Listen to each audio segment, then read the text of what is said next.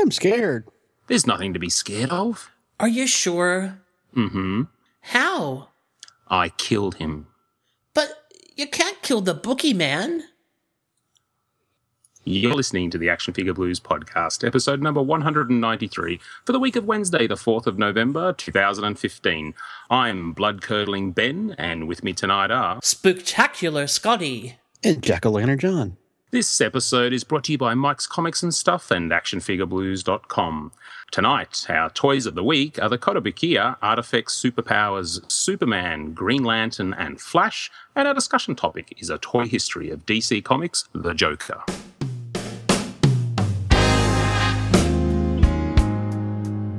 Now, long take your little toys. You!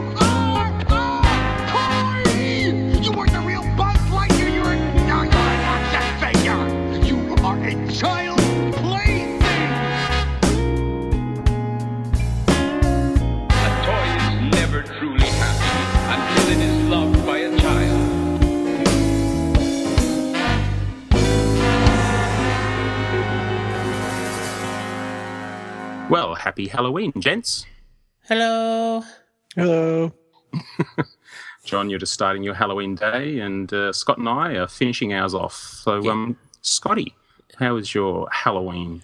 Oh, pretty uneventful. Halloween is only, like, it's really not a thing in Australia, but obviously the increasing American influence kind of is making it a thing. It's probably on the last... couple of years when there's been anything kind of Halloween in the shops. So I thankfully missed, that when my kids were at an age where they would want to go trick-or-treating. But the last couple of years we have had a few little ones come and knock on the door. So we have the, bowl of lollies, etc. And my youngest actually did some decorating tonight, but we didn't get very many. So... Otherwise, all good. My news is I have new glasses and they're weird. They're weird to see through, or they're just weird in design? No, they're pretty much like my previous ones, but they're just a different lens because I'm getting old. And oh dear. Yeah, so it's that weird, like I've got new glasses, the world is bendy feeling. But excellent. Yeah. I'm going for an eye appointment on Friday, actually. And what are your expectations? I'll get new glasses, too. I know I will. Now, what's your current situation? Short-sighted, long-sighted? I'm far-sighted, so it's only a problem because I look at stuff close up at work. Yeah, I'm exactly the same. Exactly the same. So I've got these Access lenses that have got... They're not bifocals, but they've got, like, different... treatments in the top and the bottom, so...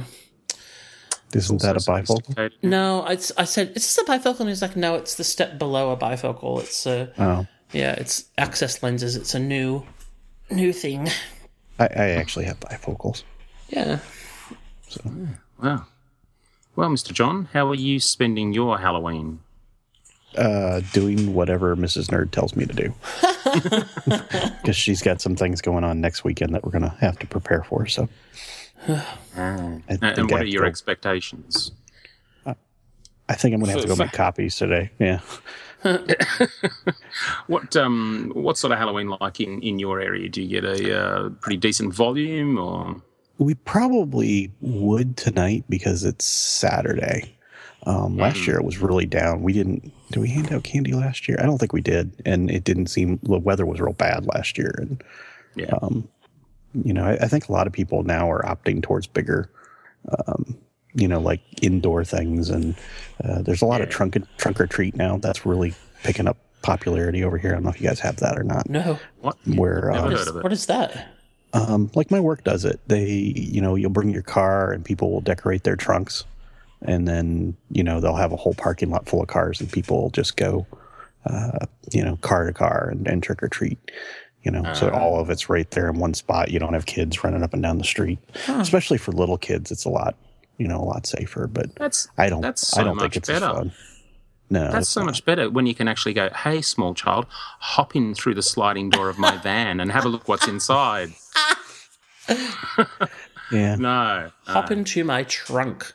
Yes. Now, like, where my mom and dad are, they do this in the park, and they have, like, different areas set up in the park, and they get volunteers, and they have, like, a big, like, meter cube box of candy normally set up by them, and they just pass out, you know, candy to all the kids walking through, so. Yeah, yeah. You know, I think there's a lot more community events like that now. That makes a bit of sense. Trunk or treat could never happen here because we don't call it a trunk, we call it a boot. Boot or booze? I don't know. Oh, booze, yeah. Booter. Maybe that's the adult version. Booter booze. I like it. Well, I think Halloween here in Australia is actually slowly being forced upon us because it's the retail stores that are starting to really do the big push each year. I went into my local today and they had a monstrous setup, like of not just costumes but all the candy, as you call it, and all the decorations. Like it was a gigantic area, and I said to Mrs. Shake, you know, look, if, you know, because our kids were very excited today, and I said, if we want to do this next year, you know, a little bit more serious, then, you know, I might head down tomorrow when everything's like 95% off, and stock up on, you know, the best time. And I haven't decorated in a couple of years, but when I did, that's what I would do is the year before, go get a whole bunch of stuff at the end of the season. Because, like, I have 3 or 4 fog machines and giant spiders, and we haven't done that in a few years just because the weather's been bad. And unfortunately, scheduling's just not going to work out this weekend. It's too bad because it's on Saturday. I used to actually take Halloween off and decorate and stuff. Yeah, so. Wow. Nice. Yeah. I mean, another reason it's not that popular here in Australia is because it's daylight savings and we're on the verge of summer. So quite often it's broad daylight until 9 o'clock, and, you know, if you have a bad year, it's 35 degrees. So we're starting earlier and earlier here. It seems like more of it happens in the daytime now. You know, it's like 5:30 to 7:30 or something like that. Huh. Now, see, we actually get pop-up stores for Halloween.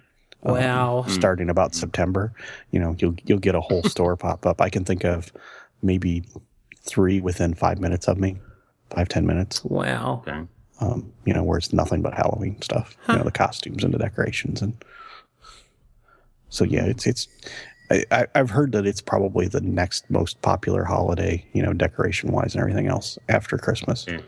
And I know people that decorate more for it here than Christmas. Sure. So. Yeah.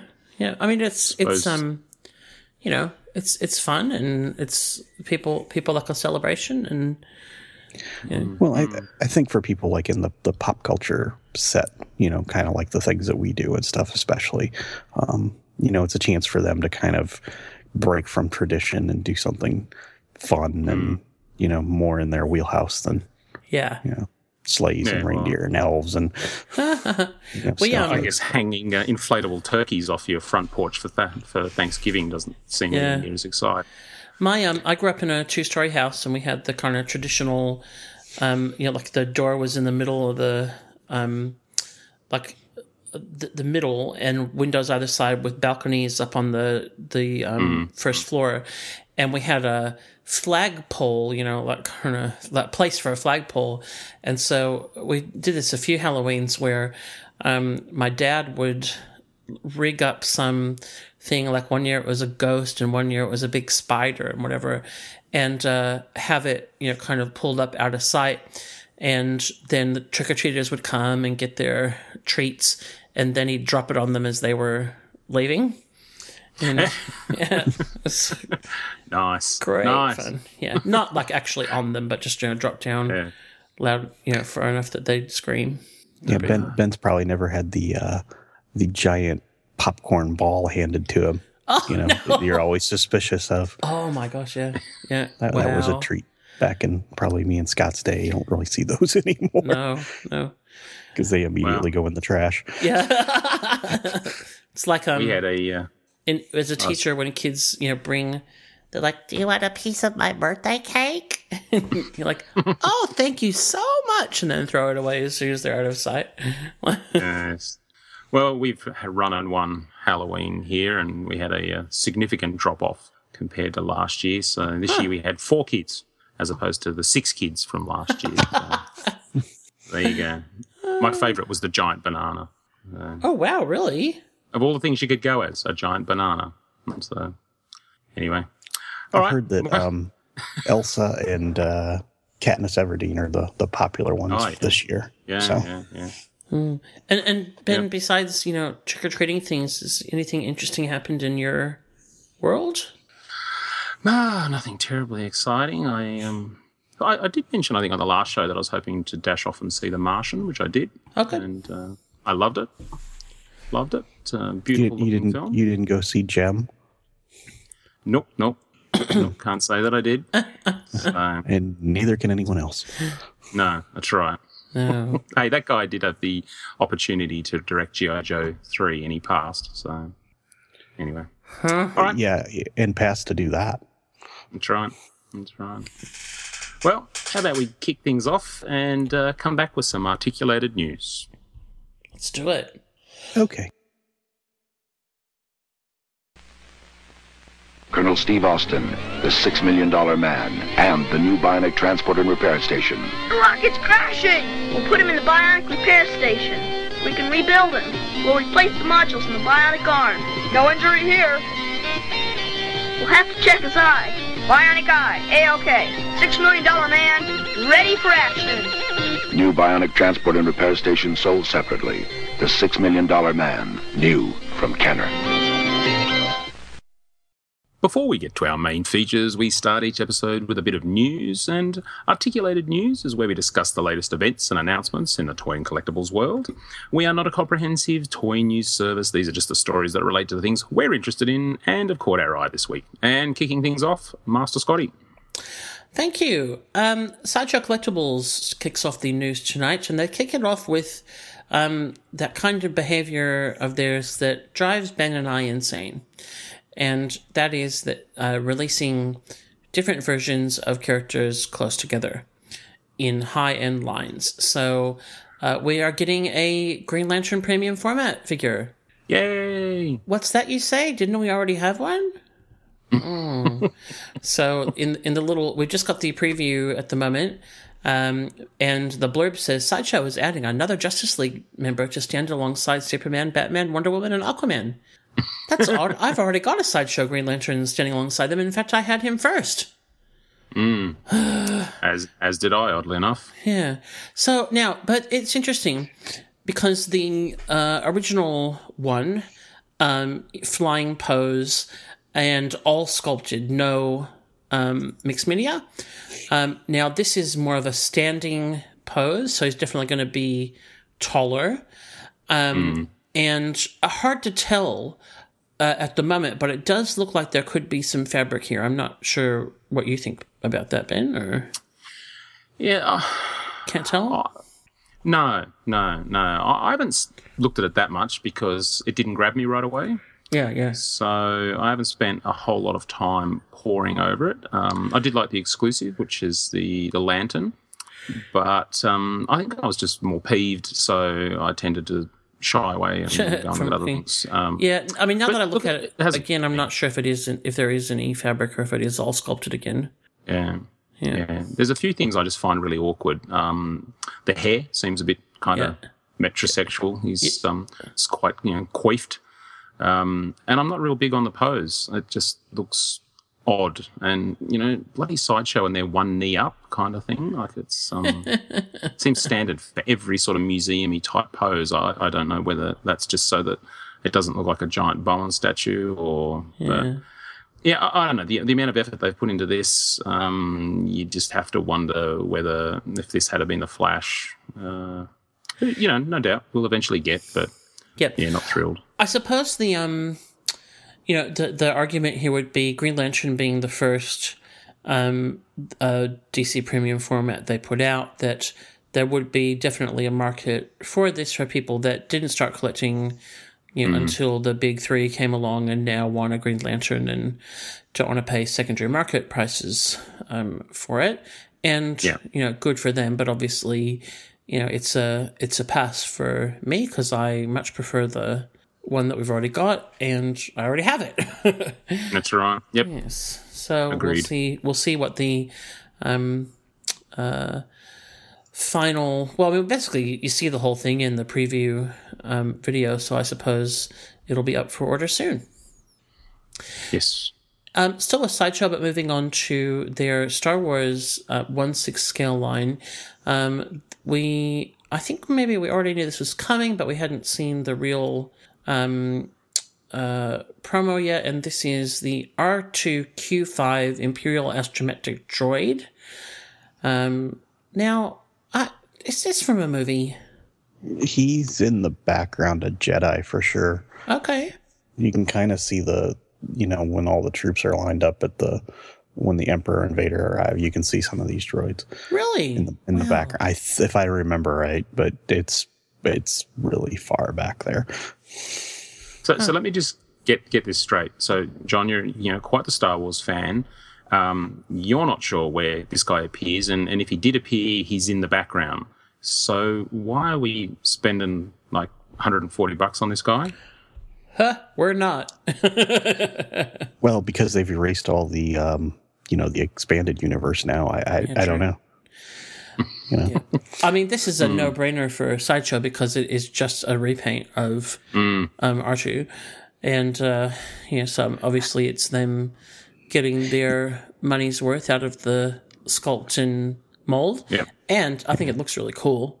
It does. Yeah. But well, you see him paired with Vader a lot just because, Luke and R2, but because R2 was like Anakin's, good side droid, you see this one paired with Vader as his later R2 unit kind of. Yeah. So this one is going for $140 US. And of course you can flex pay it if you get it from Sideshow. And that's about $3 billion Australian. So there you go. And I don't think this one comes with the drink tray. Well, there you go. It seems pretty light on. Yeah, that's definitely a plus. In terms of not causing tension amongst podcast hosts who really do care about each other. He's cheaper than R2 was too, isn't he? At the 140 range. Just because he doesn't come with all the extra stuff. I don't know about that. Oh, I can't remember what I paid for R2. He's sitting right here. How much did I pay for you? Beep, beep, beep, beep. Beep, boop, beep, boop, beep, boop. Silence. And he had the Obi-Wan table, right, too? Sorry? He has the Obi-Wan table thing with him, too, right? Yeah. Didn't he come with the table? Yeah, so he came with a whole bunch of stuff. Yeah, and the light-up Leia. Oh, yeah. Yeah. Yeah. Yeah. Well, this is really light then, from what we've seen. Yeah, well, hopefully cheaper. So this is the third in the Astromech line because R5D4. Hurly-durly that I obviously have not ordered yet. That's not good.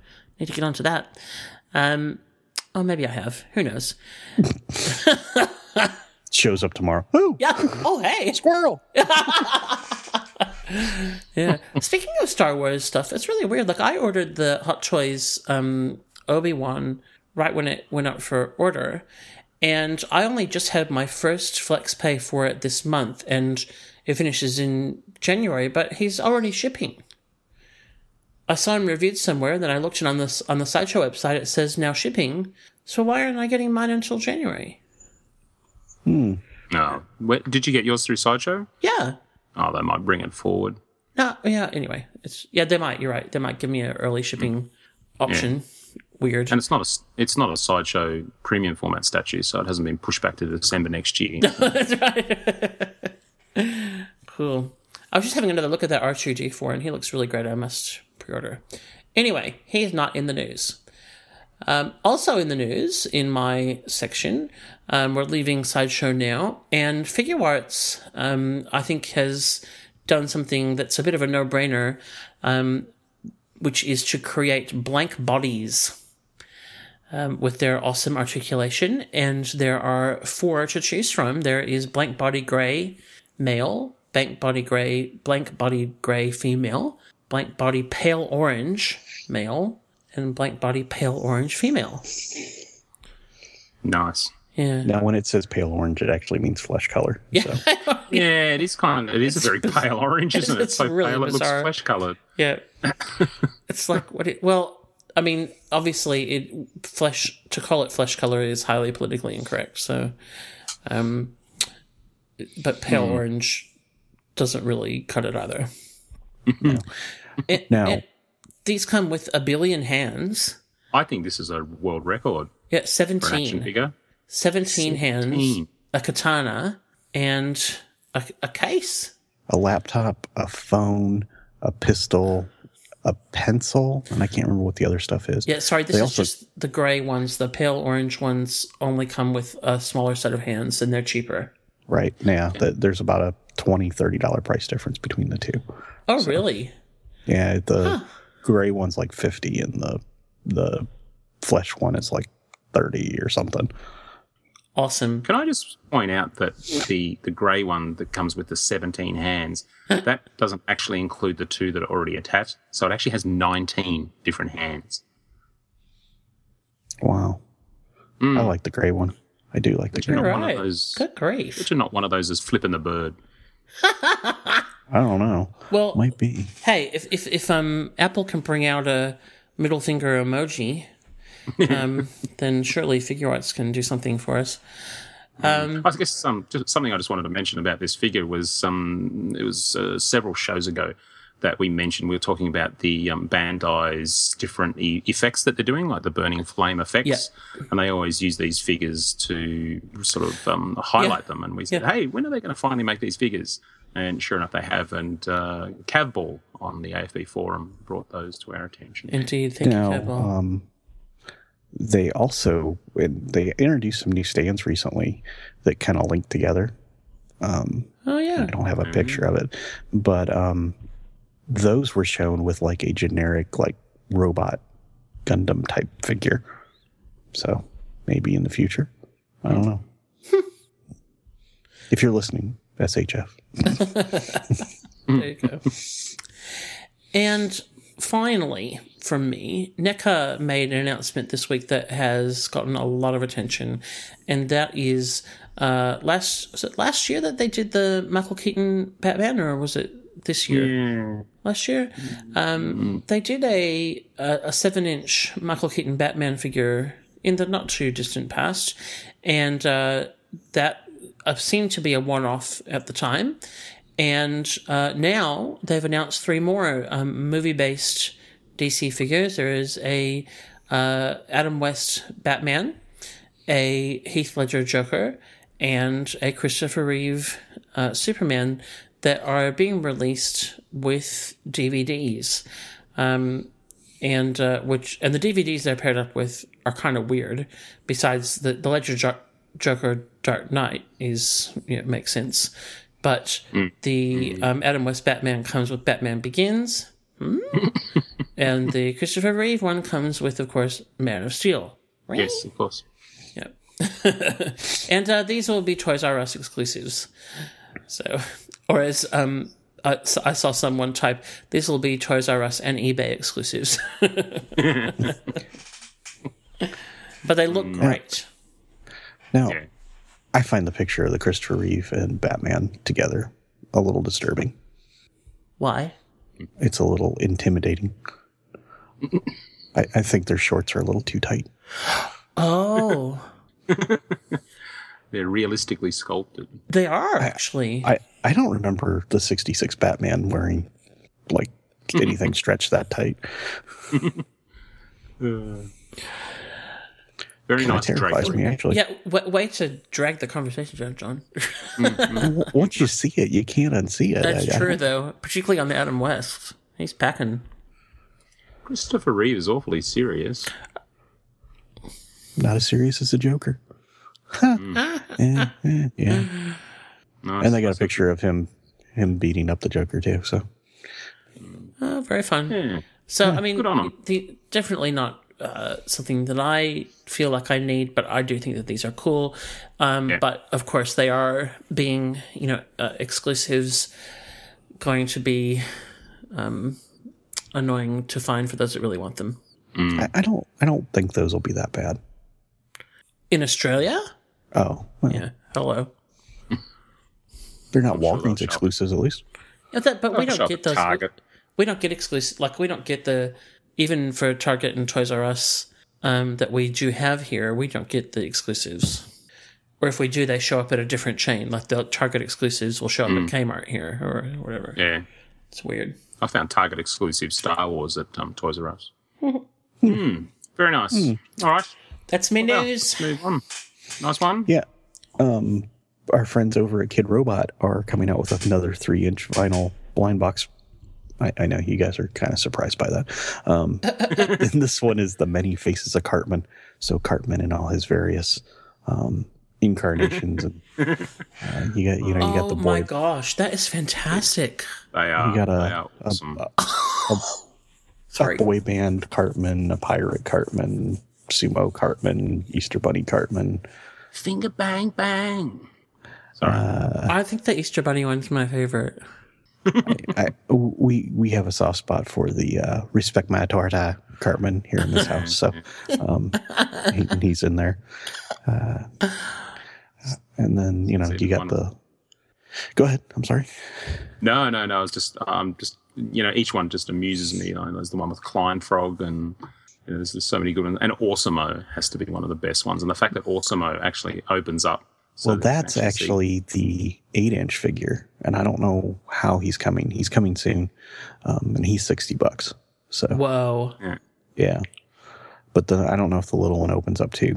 But yeah, that's just a win-win. I mean, how can you go wrong when you choose a blind boxed figure and you get Cartman like Beefcake with his weight gain 4,000, tough stuff. Biggest disappointment though is there's no the Coon. I love Cartman as the Coon. Oh, goodness me. Well, he decides to become a superhero, so he dresses up like a raccoon and prowls the night as the Coon. They may be saving that for a second series of superhero-themed South Park. I think I'm just going to buy a box of these. It's just going to be easier. One thing I think about this is that, often with blind box stuff, I look at them and think, oh, that's cool, but ooh, I wouldn't want that one, and I wouldn't want that one. Yeah. And if I got that one, I'd be really bummed. Whereas these are all hilarious, so it's the kind of thing where you could not walk away disappointed. Mm. The problem with these is pulling the trigger on the second one. Well, that's right. Am I going to get the same one or not? Yeah. Yeah. Well, I was getting the South Park ones from the original South Park ones of these, and it's a lot of fun. You open it up and it's like, hey, it's Stan, that's awesome. And you open another one and it's like, hey, it's Kenny, that's awesome. Oh, look, it's Cartman, that's awesome. Oh, look, it's Stan again. Yeah, if you go I've been to a few different comic shops where they'll have a box of these and they'll have one open. Yeah, and then they'll say if you want to open it now, if you don't like it, you can swap it for that one because then we'll use the one that you don't like as the open one. Yep, it's just kind of like a trade out. Yeah, yeah, and that's worked for me. Yeah, no, that's cool. That's a very cool way of doing it. I think the other trick to this is if you get into something like this, if you know there's a store that only has one box of them, keep going back to that same store. Yeah, true. Like if you don't go to one comic shop and buy out of a box and then go to another comic shop and buy out of a different box, if you keep buying out of the same box, you're, increasing your likelihood of statistically. My problem is I start to obsess about the chase figures. Never. Because, you do. You sort of go, you obsess? I know. But it's annoying because you find out who some of the chase figures are and you go, well, I really want that figure. But it's one in three boxes. And so then you get on eBay and it's like, oh, look, it's $149. And it's like, well, I'm not paying $149 for, a 3-inch piece of plastic. And so, you've got to make the decision about, whether you keep going and chance getting one, just give up or, buy it on eBay. I mean, I was really lucky with South Park that my mother actually bought me a couple just as a bit of a joke for Christmas. Oh. And I opened one up and got Professor Chaos, which is Butters in his kind of supervillain outfit. And he's one of the sort of mega rare ones, and I was quite pleased, but I still didn't end up getting them all. Huh. So, yeah, it looks like the Chase one here has an umbrella, I think. Mm. Maybe? What it looks like. He's kind of shadowed out there. I can't tell what he is. Because as you guys know, I'm terrible at the shadow game. Anyway, we'll move on to something that's... not quite blind box. It's some more reactions. And yes, I know Scott doesn't like them. You can't reseal the package. I'm with you. Okay. And these are. Thank you for accommodating for my special needs. Yeah. These are just in time for the 40th anniversary of the Rocky Horror Picture Show, we got a whole set of Rocky Horror figures.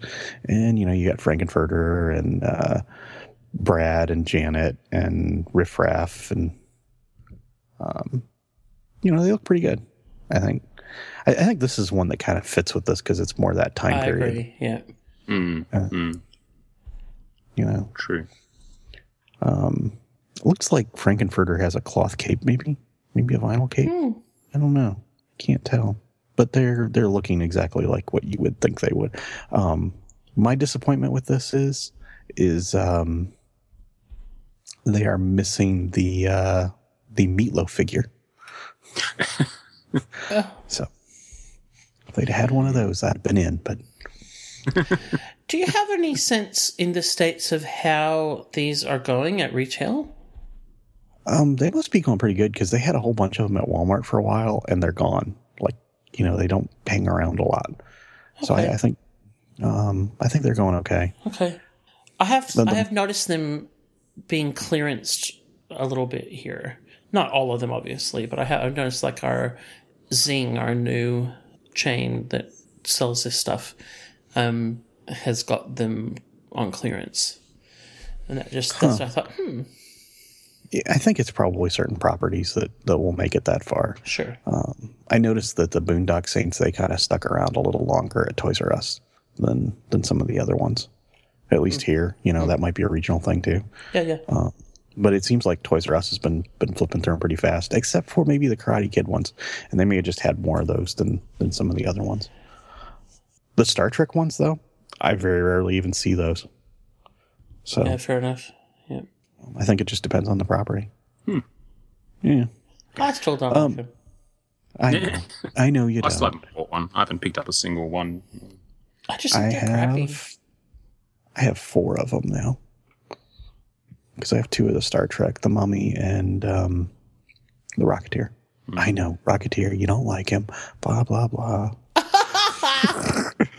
I think you're legally obligated to pick up every mummy. I couldn't resist. I don't have a glow-in-the-dark one, though. I don't like mine glows-in-the-dark. I think they did one of those. He wasn't exclusive. Huh. I did find, and this is for the glow-in-the-dark people out there, if you use your camera flash to charge... the glow-in-the-dark people. Sorry. I have a Ghost Vitruvius on my desk, and I found out if you use your camera flash on your phone, the little LED, to charge him, they will last for a few minutes. So, and they're that bright green that you always see in pictures. So, there you go. I don't like glow-in-the-dark stuff either. You don't? Nope. You don't like translucent stuff either, do you? Nope. Huh. I like all that gimmicky stuff. It's kitschy. It's kitschy and vintage-like. Vintage-like? Oh, dear. So Eddie must not like either of those either. No, well, that's wrong. I miss Eddie tonight. I just want him to know that. Aww. Moving on. Funko, as you know, we can't go an episode without talking about our friends at Funko. And this one is some more pop vinyls, and these are Hanna-Barbera. And we have Rocket Rabbit, which I'm not familiar with. Squiddly Diddly, Penelope Pitstop. I think she's from Wacky Races, right? And yep. My favorite out of this group, because he's one of my favorite Hanna-Barbera characters, is Quick Draw McGraw. I love him. So I may have to get him. He's the horse that was the cowboy. Yes. I think Penelope Pitstop has made her way to pop, and that really suits her. Yeah. Yeah. Sort of talk about how some characters just work and some don't. She looks very good. Yeah. I'm trying to work out where Ricochet Rabbit is from. And we'll have to get Arnold on that. Yeah, this is going to bug me now. The Squiddly Diddly, I could see him being popular in Detroit because he looks awfully close to what the Detroit Red Wings use for their mascot. So, the Detroit Red Wings fans out there can go take a look. Maybe Ricochet Rabbit, is he from the same thing as Quick Draw McGraw? Well, I was wondering that, but I don't remember. Sheriff thing. I don't remember Arnold. Him. Get onto this. I don't remember him. We haven't asked Arnold to do anything for ages, so. Well, he is scared. He is scared of Eddie. So. True. Yeah. I've noticed a distinct lack of involvement from Arnold since Eddie came around. I wonder if that's because Arnold is vintage and Eddie doesn't like him. Well, maybe. You know, he smells like dust and, you know, old Stretch Armstrong figures. How do old Stretch Armstrong figures smell? Dusty. Very dusty. Okay. The circle continues. Okay. It looks like he was part of the Magilla Gorilla Show. So, I don't know. Rabbit. Yeah, it looks like he was maybe on his own cartoon. Oh. There's people writing emails right now. I can't believe you don't remember Ricochet Rabbit. I know. It's my favorite hand. Please send your hate mail to Plan Banter or Fanholes. Not us. Yeah, not us. Maybe they won't write in and hate us if we tell them the next thing's coming out, and that is the Lego. We finally saw pictures of their Ghostbusters firehouse. And it looks pretty amazing. Yeah, that's huge. They did a cool thing because they actually put it in front of the real firehouse and, you know, took their pictures. So that looks pretty cool. And I mean, to see it right next to the real thing, it's pretty impressive how much it actually looks like the real building. Yeah. Now the pictures we're looking at don't show it, but I'd seen a different picture, and it actually had some of the minifigures as well. It looks like there's a couple of ghosts coming with it, and maybe Tully and Janine as well. So I think this thing's going to come loaded out with minifigures as well, which will be cool. Does it open up? I have to assume it does, and they've just not done that here. You know, I think they want to keep maybe some surprises for later on. Now, maybe they don't have the inside finished, all the bricks maybe not done or something. Mm-hmm. You know, the printed stuff. It's hard to say. That is insanely cool. I kind of wonder, you know, for the Lego folks out there, if it doesn't look like this fits on to the city grid like the normal stuff does, but maybe it does, maybe it doesn't, you know, because it's actually got a sidewalk all the way around, so you can't like build it as part of another building. But I'm wondering if those folks will actually buy this as part of their cities or not. So, yeah, hopefully that's something they've taken into consideration. Yeah, I would hope, but looks cool. I'm glad for those folks out there that are looking for this. My local theater is actually showing Ghostbusters next weekend. Not my local one here, but my local one in my hometown. Sorry, I confused people. And that's actually the theater I saw Ghostbusters in. So, and I saw they were advertising that. I thought it was kind of neat. Oh, it's just so retro. And a late minute edition here. Again, from Funko, and this time from Vinyl Sugar, really. Dorbs has now moved into the vehicle realm with Wonder Woman and her invisible jet. And this will be available in January. So you get a cute little Wonder Woman sitting in a clear jet. I like that. Yeah, if I was into Dorbs, you know, well, that'd be a we've been lukewarm about Dorbs, and I am, you know, like, not... really excited by them, but that I think is really cool. I think that's pretty nifty little. I always love the invisible jet because it's so absurd, but you know the way they portray it. But this one's pretty cool. So, what was the first vehicle that I did? If this is numbered as number two, I don't know. Oh dear, there goes Ben's. Did they do it? Did they do a Batmobile? I know. Yeah, well, that's the Batmobile was the first thing that came to mind. So. I didn't know that there was a previous Dorbs rides. It also looks like that stand's detachable from that jet, so maybe you could hang it from your ceiling if you were so inclined. Wow! Fly around the house going whoosh. That's right. I think it is a Batmobile. Is the first one? It's a 66 Batmobile, actually. That's pretty cool, though. Coming just in time for your Christmas vacation watching in January is the Clark Griswold from Christmas Vacation in vinyl idol style. So it's coming in January for Christmas Vacation. They missed the boat there. Yeah. No, that looks fine. Though, you know, it's another one of those. If I didn't know who it was, you wouldn't know who it was kind of thing. No, that one I would know. That one I know. I mean, yeah, he's got his eggnog and his antler-shaped glass. Yeah. Mm. I don't know. Very nice. Very nice. All right, must be onto me then. Ah. And I'm going to swing back around to Sideshow, and hey, that's not unlike Sideshow to do some repeat stuff. And for those people who missed out on the Sideshow 1/6 scale Darth Maul action figure the first time round, well, then here's your chance to pick it up again or pick up the new one.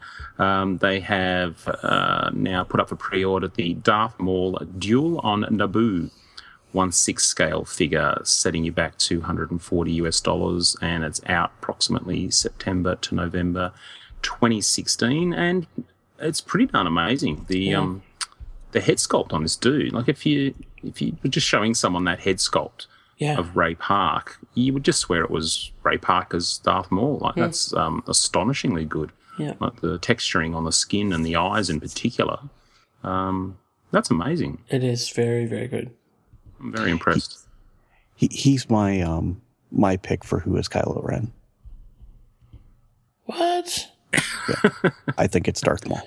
Good grief. When he's survived and gone into hiding for 30 years. And grew some new legs. 50 new years. Spoilers, old spoilers. Mm-hmm. Very impressive. I was just scrolling through the photo album, and from every angle, you would really swear that was a photo. It's very impressive. It's awesome. My favourite is the picture of him with his lightsaber ignited, and it just looks absolutely fantastic. And there's this tiny, tiny writing down the bottom that says, added lighting for effect. Yeah, lightsaber does not light up. Could you make it any smaller? And, I mean, anyway. It looks very nice. There is... Maybe you should get glasses. Well, I think so. So, this does actually come, there is actually a Sideshow exclusive, and you can get a severed lightsaber hilt. So, now, why wouldn't they have just made that part of the, like that one to pull apart? And I don't know, that kind of bugs me. What does it's a bit severed odd. Mean? Like, is it a. As in, it looks, it's been cut off. Yeah, going back to the old spoilers. Old spoilers, He gets his lightsaber cut in half at one point during that duel. Oh, yeah, okay. I'm not seeing a photo of the exclusive. Oh, there it is. Carry on, everyone. I found it. Yeah. Unexciting. Yeah, that's right. I mean, you know what would have been a good exclusive?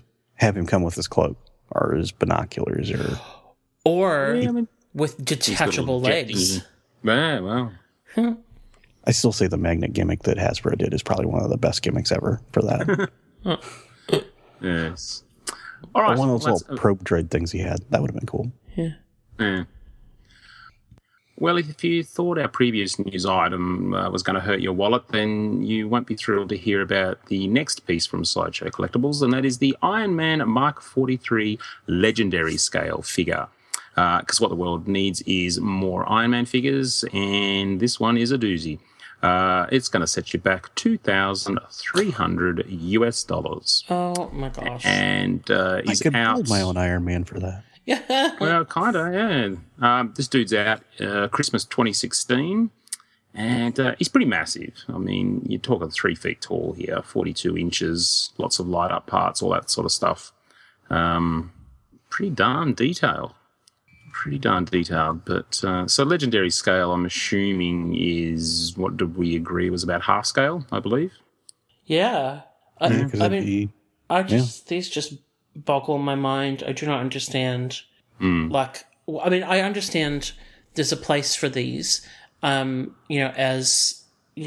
buy them to display in your comic shop or, whatever. If your character focus was Iron Man, though. Having that in the middle of your collection would be pretty darn impressive. Yeah, but I mean, like, if they did an Aquaman one, I would be like, yeah, no, I don't need that. Like, I don't know. I have to put it in the center of my room as a talking point because I have to sell my TV to buy it. So, yeah, I suppose if you're collecting, if you really are going the super high end, this is a pretty amazing piece to add to your Marvel collection because, I mean, they've done what? Doom. There was a legendary scale figure. There was a Wolverine legendary scale figure. So It's obviously something they're doing sort of fairly consistently, but boy howdy, is that a price. Do you know who needs to get this? The guy that took the 48-inch Stormtrooper, First Order Trooper, and made his son his Halloween costume out of it. Yes, open it up, hollow it out. All right, well, that is very impressive. Definitely not for me, even with a flex pay option of, you know, nearly $260 a month. I enjoy eating too much. All right, moving on. Sideshow Collectibles. We saw this dude at the San Diego Comic-Con, I believe, and it is the Loki premium format statue. This is the movie version of Loki. And they seem to have made very good use of the mixed media. He seems to have all sorts of bits and pieces on him. Mixed media in particular, that very nice green cloak. This is Tom Hiddleston, looking pretty slick. $460 for this piece, and it doesn't come with an exclusive. So feel free to go to all your local retailers to search out a deal. You know, I think everything looks great about this figure except for the face. The face does not look like him to me. It's in the vicinity. Like, it's not certainly not a, you know, Hot Toys kind of thing, but it's not bad. Oh, it looks like a face, and it looks well done. It just doesn't look like him to me, and I don't know why. Something in the eyes. One of those faces. The eyebrows. I'm very impressed with that amazing design decision to go with the knee up, like one leg up, because, you know, Sideshow haven't done that before. So that's very impressive. I see what you did there. It feels quite late. It feels quite late for this to be coming out in terms of, you know, when there's no... Yeah. Look, it's very nice. I will be passing on this one. I don't tend to get the movie characters, so I'll sort of hold out for a comic accurate Loki. But yeah, nice work by Jeff Yeager, and this one will be out in fourth quarter 2016. You hope. All right. Moving on, and we haven't had any Hot Toys news, and we only just talked about this, what, 2 episodes ago when we saw a work in progress of the Hot Toys Stan Lee 1/6 scale action figure, and lo and behold, 2 weeks later, here he is up for pre-order, available now for a sum of $200 US, and holy crap, that is an outstanding head sculpt. I'm blown away by just how good that is. Very nifty. This is Stan Lee as he would probably appear now. I actually thought most of it was quite nifty. Like, there's a few swap out hands, one holding a pen for signing stuff, but then there's actually a couple of web shooter hands, which I thought was a nice little touch. Obviously, I'm the only one. Yeah. Oh well, you know, I have feelings about Stan. I have feelings. Yeah. It's a great members only jacket, though. Yeah, that's true. So he comes with a few swap out hands, comes with his regular glasses, his sunglasses, and one of those director's chairs with his name emblazoned on it. And he'll be out probably third quarter 2016, and Hot Toys are pretty good with those dates, so we shall see. All right. Are you going to buy this? I don't know. I've got plenty of bits and pieces of, you know, Stanley. I don't know that I need a 12-inch old man. You know you're going to buy it. We all know. It's just a matter of when. Haven't you already bought one 1/6 scale stand? No, that was the one from Go Hero, I think. But you didn't buy that? Nah. Really? Okay. I'm shocked. Well, I've given up on the Funko Pop Finals because they've gone berserk with those. Yeah. And they're now up to number 3. Oh, I'm sorry, wave 3 with no individual numbering. So, and they're the green ones. So, Ben, you're like just throwing all sorts of wrenches into the works. You're not buying Stan Lee. Your statues are fitting in bases, and you know what's going on in your world. I know. It's just building up to let me down. Okay. So my next statue is bound to be a disaster to make up for the Hulk. So, yeah, we'll see. All right. well, I think that wraps up our articulated news, and we'll be right back with the next installment of the AFB podcast game, Name That. Hi, my name is... What? My name is... My name is... It's named Sadie. Hi, my name is... My name is... What? My name is... It's named Sadie. Hi, my name is... What? Excuse me.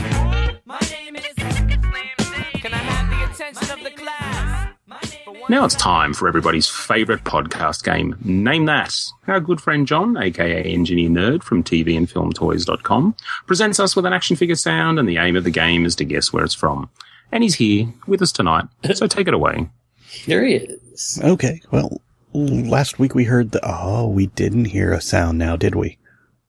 No. Oh, yeah. Maybe I read something. And maybe I read something like this.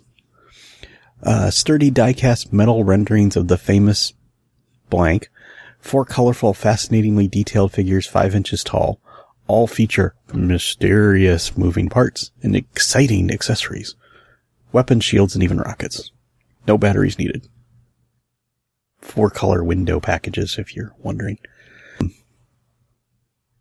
So, did you guys have any guess? Guesses? I was guessless. I just... The mysterious moving parts threw you off, didn't it? Something like that, for sure. Cops. It's got to be cops. That's actually a guess. I could see that. But it's not cops. You're so polite when you're wrong. Well, I try to be. I like to encourage people to come back and, guess again. So. Our good friend Hellbot actually got this one again. That's 2 weeks in a row. He's 2-0 on the read out description ones. And he guessed that these were the, 5-inch die-cast Shogun Warriors. So these were very small versions of the, the die-cast. They were metal. And, obviously they're die-cast, and they had little firing weapons and fists and stuff. So, pretty cool stuff, definitely has that Japanese flair to it, for sure. So, good job, Hellbot, though. I don't think I've ever even seen them. And I think he actually said that he had one, maybe? I can't remember. And then there were actually little 3-inch ones that came with vehicles as well. So, I remember a few kids having these way back in the when. But not too many. I had one large Shogun Warrior and I had Godzilla. So, I didn't have any of the little ones. But now I'm looking at these. I'm thinking they're kind of cool and maybe I need to go look for one. Damn podcast is always going to cost me money. Yeah. Anyway. You said you can't learn something on this show. Yeah.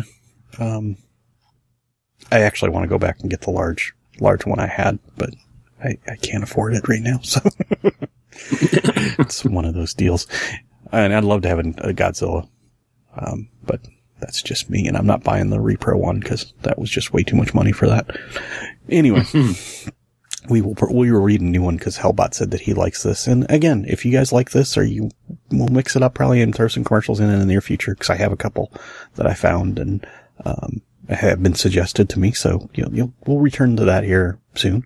But this week we're going to read one out, and this one reads as, an arsenal of bombs and missiles is carried below its canard wings. Winch operates to manually lift figures out of danger. Includes pilot. $18.99. Interesting. An arsenal. So, Ben, if I heard that description and I thought I knew what it was, where would I go? www.afbforum.com. You would head to the generalized section and look for the Name That thread. He did much better than Adam did last week. And Scott, happens if you get it right. Fireworks this week. Yeah, they, posted to you. Yeah. And then you open the bomb. Yeah. Yeah. You can set them off yourself. It's not like a bomb or anything. But, Yeah, but if maybe you could video so that we can see, that would be cool. Unless your name's Sid and you're going to strap it to an action figure. That'd be bad. And if you'd rather play the picture version, which I haven't posted a new one this week, but I will try this week for sure. And you can go over to tvandfilmtoys.com on Tuesdays and Thursdays and play a picture version. There's plenty of them to go back and look at if you haven't been there before.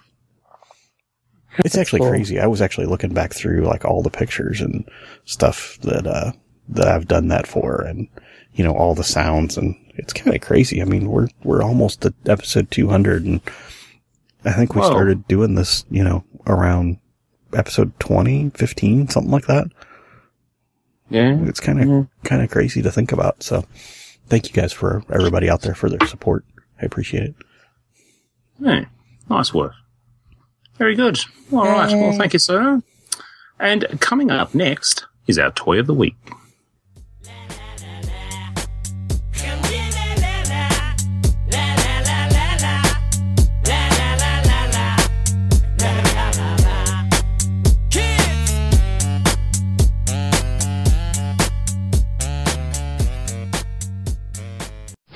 Get ready to erupt into a primal rage, but be warned, these guys don't just kick butt, they slam it, crush it, and trash it, and now they're even bigger. Poor tasty follower figures take a bite out of their killer appetites. Now even more rage is in your hands, with Primal Rage and Super Rage action figures from Playmates. Now it's time for one of our feature segments, Toy of the Week. Each episode, we take turns looking at one toy or collectible in detail, and it might be a new release, or it might be a favourite or bizarre item from our collection. And Scott, you have something very new. I do. Now, we've known for a little while that Kotobukiya was releasing a line of their Artifacts 1/10 scale statues that was a Superpowers line. And if you are not familiar with Superpowers, well, where have you been? But back in the mid-'80s, the Kenner toy company that no longer lives released a line of DC Comics related toys called Superpowers that was a tie-in 3 3/4 line that went along with a comic book. And while the toys certainly, looking back on them, were not of stellar production or quality, they are quite iconic, and people in the collecting community tend to have a love or hate relationship with them. Superpowers was the line that got me into comics, really. I'd watched the Super Friends cartoon. I knew those characters, and so it was that appealed to me about the initial line, but it was the other characters in the line and the awareness of the comics that actually led me to comics, so it's quite an influential thing for me. Now, in the last couple of years, doing a Superpowers line seems to have become almost mandatory for every toy company, after years of no reproductions or other things in the pipeline. And we've got everything from statues to Gentle Giant jumbo editions to micro editions, etc. And this is, as I said, a 1/10 scale PVC statue line that is a bit different from some of the other Superpowers lines out there at the moment, and some of which I knew, and some of which, after having looked at these three figures now, was a bit of a surprise to me. So the first figure in the line that came out was Superman, and I think he has been out for a little while, but only just recently made it to Australia, along then with Green Lantern and Flash in quick succession. So I've actually picked all three of these up in the last fortnight, all from the Zing chain, but each one not only from a different zing, but from a zing in a different state. Not because I have been running around Australia trying to find them, just because I travel for work and that's how I roll. The Superman is the first in the line, and he comes with some extras that the others don't, but I'll start with our traditional structure with packaging and go from there. So the surprises for me with this line started right with the packaging. Knowing that these were a Koto PVC line, that they were Artifacts line, I was expecting packaging similar to either the Bishoujo line or the DC... Bishoujo. I'm friends with that guy again, by the way. He obviously doesn't listen to the show, so there you go. I really like the Artifacts DC line, the New 52 line, with their really see-through packaging, where you can see the piece, and if you wanted to display it in packaging, you could and still really enjoy it. The Bishoujo line has window boxes so you can see the piece, but this is not a window box. It is a four-color box that is designed to look like the card of the original Superpowers line.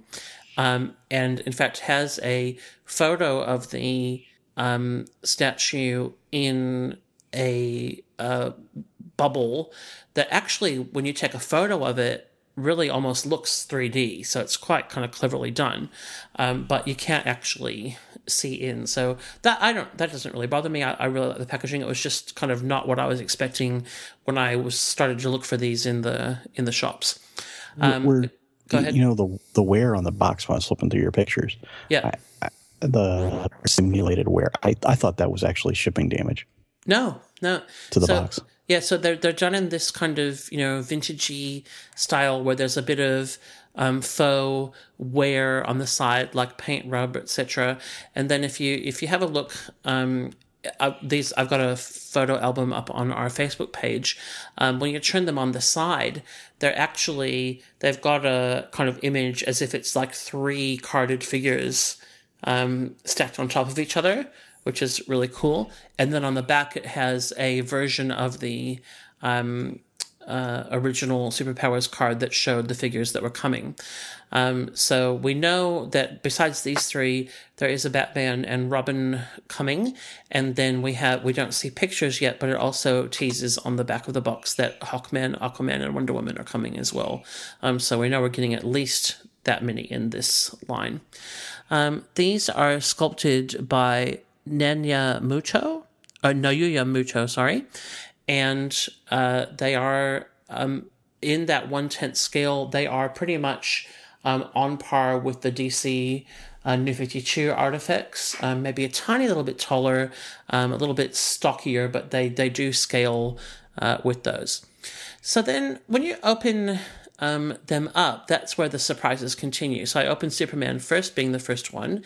And whatever I was expecting to be inside, this was not it. This is the strangest interior packaging of anything I've ever seen. It is a white card with very complex folds in it that make it almost impossible for you to actually just get him out without damaging him. He's attached to this by twist ties. You have to unfold it, and you almost have to kind of lay him face down in order to do the twist tie. So the whole time I was worried that I was going to damage the figure or rub the paint because I couldn't kind of just do it holding it. Superman comes with an extra piece, and it says because he was the inaugural figure, he comes with a bonus, and that is the Superpowers figures all had an action, power, well, what do you call them? Action feature, thank you. And with Superman, you squeezed his leg and he did a punch with his right hand.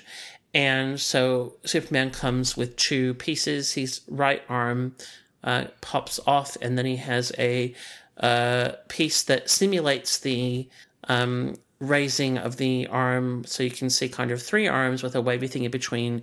And I think that this will be used by toy photographers forevermore to make obscene jokes, because it just looks quite strange.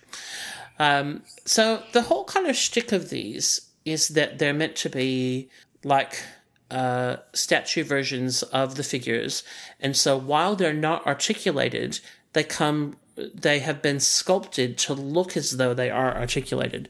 So you can see the lines around the arms and the then leg articulation, but a bit of knee articulation, although not as defined. But here's the thing. These are not just sculpted, scaled-up versions of the figures. These are new sculpts with with more detail, with musculature, with a much more modern looking kind of representation, with the, I guess, colors and deco of the Superpowers figures. So I think that's either going to make these something that, a Superpower fan doesn't want because they're not faithful enough, or might actually broaden the appeal, because as much as, those of us that have nostalgia for the Superpowers line love those figures, when you look back at them, I mean, they're not highly detailed, great toys. They are pretty plain.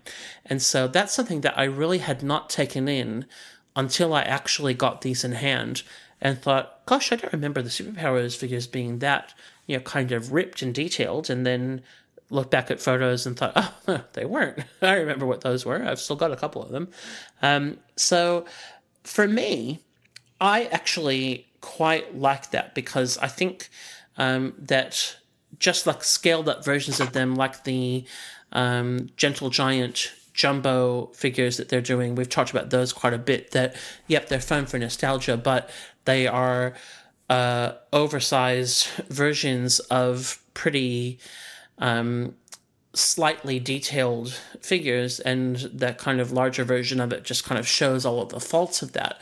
So this, to me, is actually quite fun, because they definitely evoke superpowers, but they're not beholden to an exact reproduction of the figures. Superman is the only one that comes with the action feature. The others are just static statues with that kind of sculpted articulation look. Superman does come with the cloth cape that the original figure came with, but unlike the original figure that had all of the cloth capes on, the Superpowers figures had little collars that attached to the neck of the figure. This cape is actually tucked in it looks kind of a much more realistic Superman sort of cape, where you can still see, a bit of his bare neck, etc., and it's tucked into his uniform. Green Lantern comes with his lantern and is a separate piece, an accessory, and Flash doesn't come with any extra gear. I had another surprise waiting for me with the when I opened the Green Lantern figure, because unlike the Superman figure with the funky white cardboard that is really not collector friendly, and twist ties and the whole calamity, Green Lantern and Flash come with that kind of standard Kotobukiya reverse clamshell, which makes that totally reusable and reusable packaging. So I do not understand why the Superman packaging has been done in the way that it's been done. These are a lower price point. They're kind of going for around somewhere in the mid $30 US. I paid just a bit over 55 Australian for these. I've seen them in Australia for as much as 89. So definitely shop around if you are in Australia and looking for these. So Zing is selling them in the mid 50s. Don't pay much more than that. And obviously the packaging reflects that, but why Superman would be different, I do not know. Quality-wise, these are Like the production is fantastic, the paint is great. In the same way that with all of the DC New 52 Artifacts statues I've got, I haven't had any QC complaints, none on these either. They don't come with stands, which again I think reduces the price point and is unnecessary because they do stand, you know, quite beautifully. There's only one thing beside the Superman packaging. There's only one thing about these that I do think is a little bit strange, and that is that they're all sculpted with the faces quite at an angle looking down. So when they're sitting on the desk here, and because they're not articulated, I can't raise them up. They all kind of look really sad, like they're looking down at the ground, you know, like they dropped something or someone's fallen over. And, you know, and you can see when you actually look at the side on view that they've all been sculpted with their chins kind of quite tucked in to their necks. And I think that's quite bizarre. It means that even when they're standing on a shelf at eye level, then it looks fine. But anything else, it actually is a little bit kind of odd that they're really have been sculpted quite strangely to be tucked in like that. People are either going to get these or not get them. You know, they are basically an action figure size and they look articulated, and so the temptation constantly is to pick them up and try and, you know, move them around, but they don't move. But I quite get them. I think that particularly because they are, you know, I think an homage to the Superpower stuff and not beholden to reproducing it exactly, they're kind of, you know, real classic sort of, you know, those Garcia Lopez, you know, 70s, 80s DC versions of the characters that are still so iconic. It's almost like getting statue versions of those. And so if that continues, I think this could be quite fun to continue to collect. And I guess, you know, I'm definitely happy that I got them. I'm going to give them just a generic dolly rating. I'm not going to rate them individually because there's not enough to talk about for each one. But, you know, I think that I'm going to take a point off for the tucked-in chins because I actually think they're quite strange, and I feel like that's something that if I was, you know, art directing these, I might have picked up and said, you know, why have you done that? Because, you know, I think when they actually then it just limits their kind of displayability in a sense. And anyone who listens to my reviews know I have an issue with statues looking down. And I gotta grab a point. Do you look down on your nose at them? I do. I just think it's you know, I think that when you see a great statue, and I'm just looking over at my ones I've got on display here, then it doesn't really matter what angle you look at them from. Their faces are accessible. And, you know, to me, that's something I think that, you know, you that is not hard to take into account. And I think that when that is missed, it's an unnecessary limitation then placed on how you can use and display them. So, and I've got to take a point for that Superman packaging because I don't know what. Yes, he's got an extra piece, but there's when you look at those reverse clamshells and the Bashojo stuff, they are quite capable of accommodating extra pieces in those. I don't know why they couldn't have used that nice thing for that because, you know, that then means that, you know, there's no way to put that back together. You didn't have to tear it to take it apart, but there's no way that you'd ever assemble it again. And twist ties are evil. Is it because of the cape, maybe? Yeah, I just don't get why that's necessary. Like, it's just a nice little fabric cape. There's no reason why it needed all of that. I mean, you've got the extra, you know, action feature arm taped to the back of the cardboard thing, but there could have been a space for that. I just don't get it. So I'm obviously there was a reason, so they decided to do it, but I just think it's strange. But I'm going to give these a solid 8. Definitely going to keep picking them up. I think they're great fun, and Look forward to seeing what they do with the line. I really like the Batman. Yeah, I'm looking forward to Batman and Robin. I'm not a fan of Robin in the boy shorts thing, so I prefer my Robin to wear pants, but I do like that Batman because that's, just one of those. It's the Batman that I grew up with, Yeah. Well, I think that's the thing about these. Like I said, because they are a bit more detailed, they've got the Superpowers label, but I think they could end up being just really nice classic versions of these characters. I think Wonder Woman will be an interesting one because that's got quite a... The Superpowers Wonder Woman, has quite a distinctive kind of look to it. And so how they keep her true to superpowers but kind of modernize her will be interesting. Yeah, I really dig the Batman. And the Batman and Robin are shown standing on discs almost like they're on stands, so.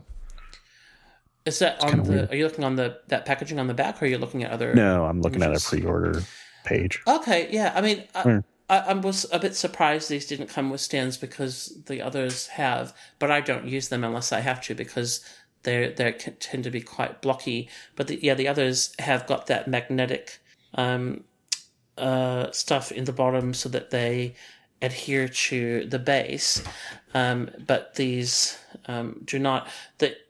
Interestingly, it does look like maybe they might have had space for them. So I don't know. I did think when these first were announced that I didn't think that it was just Superman that was going to come with that action feature mimicking piece.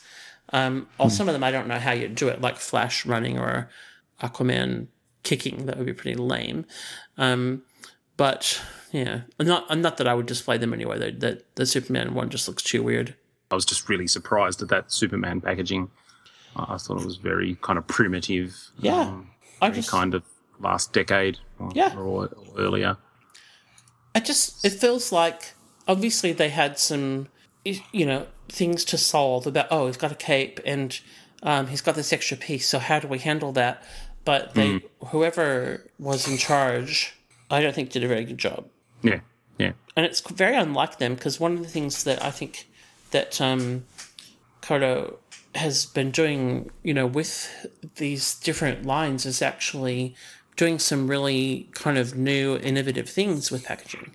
But obviously whoever spearheaded that had the day off when these decisions were made. Truism. Well, very good, Mr. Scott. I think we will be right back after this with maybe what we got in this week.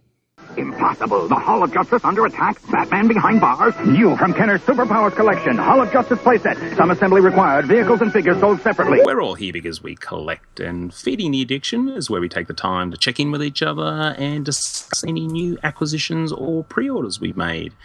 And, John, you're letting the team down. Well, I'm not here because I collect. I just like you guys. That's the only reason I'm here. He's just been a fake collector to try and... Yeah. Ingratiate himself to us. Yeah. Just keeps hanging around. Yeah. So, Mr. Scotty, you picked up a whole bunch of Superpowers figures. Any pre-orders? Anything interesting like that? I just pre-ordered my R2... No, what is he? My R5. Yeah, RD45.5. Yeah, R5D4. During Name That. I do like how you're so committed that you have to have something for this segment. So I'm like, well, I've got nothing else to say. I better spend $100. No, I just realised, gosh, I haven't parroted him that slack. So, and Sideshow makes it so easy for me to spend my money with them. That I work tens of minutes every week trying to come up with new name nuts, and you're over there. Oh, I'm going to go shopping.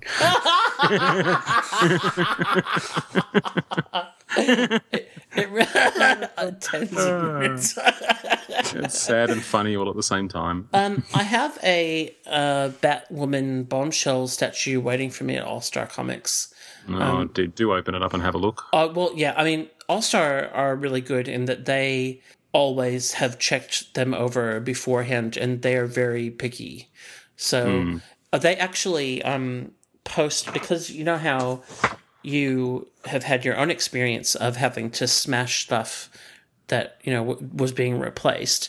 And they have actually posted stuff on YouTube of them having parties smashing the stuff that, like, you know, they like a lot of it has been DC Collectibles stuff that, you know, where they've got it and it's broken and they'll just say, yeah, you just need to show us that it's broken and we'll replace it, because they don't want to spend the money to send it back to the States. That's right. And so they've actually got, Ultra has got YouTube videos of having statue smashing parties. So I'm pleased that I got mine through them, because you know, that's why I have stopped pre-ordering the DC stuff. Although I've, you know, I haven't had the last few bombshells have been pretty good. So it's a bit of a worry to hear that there are quality concerns with Batwoman, but all going well. I should get her this week. Nice. Very good. What about you, Ben? Yes, well, I pre-ordered the Sideshow 1/6 scale Punisher action figure, and I wasn't on the show when it was in the news and solicited, and I was very impressed. The portrait was really, really nice. I liked it was an interesting mix of modern and classic, with the white boots and white gloves, but with the sort of the more modern costume. Wasn't a fan of the that exclusive submachine gun weird thing that he came with. Seems very odd. It's something that I don't think the Punisher would use. So it was an easy pass on ordering that from Sideshow, so I'll pick that up locally. But I also picked up one of the new Mezco Mortal Kombat 6-inch figures, and I picked up Scorpion. So when I used to play the game at length, I was always playing Scorpion, so I thought I'd pick one up, and I might check it out on a future Toy of the Week. Cool. Talk about that one. What? I was trying to pre-order the Batman.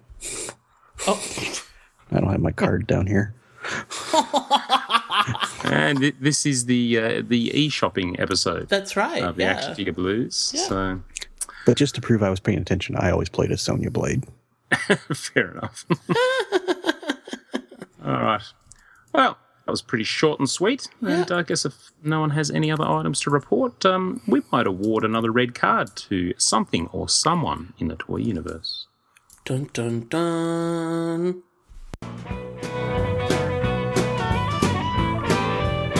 What is this, Bizarro World?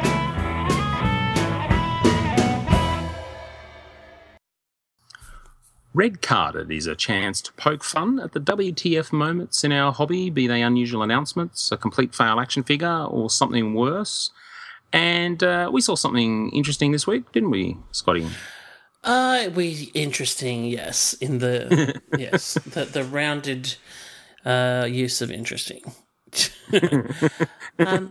So those of us that have been around the DC action figure collecting traps for a while have been through the ups and downs of various toy lines, and you know, back in the DC Direct days, we struggled through lack of articulation, strange character selection, unfinished lines, and varying scales and quality control issues, and then lived through the glory days of the Mattel DC Universe Classics line, may it rest in peace, that died an ugly and horrible death before finally petering out.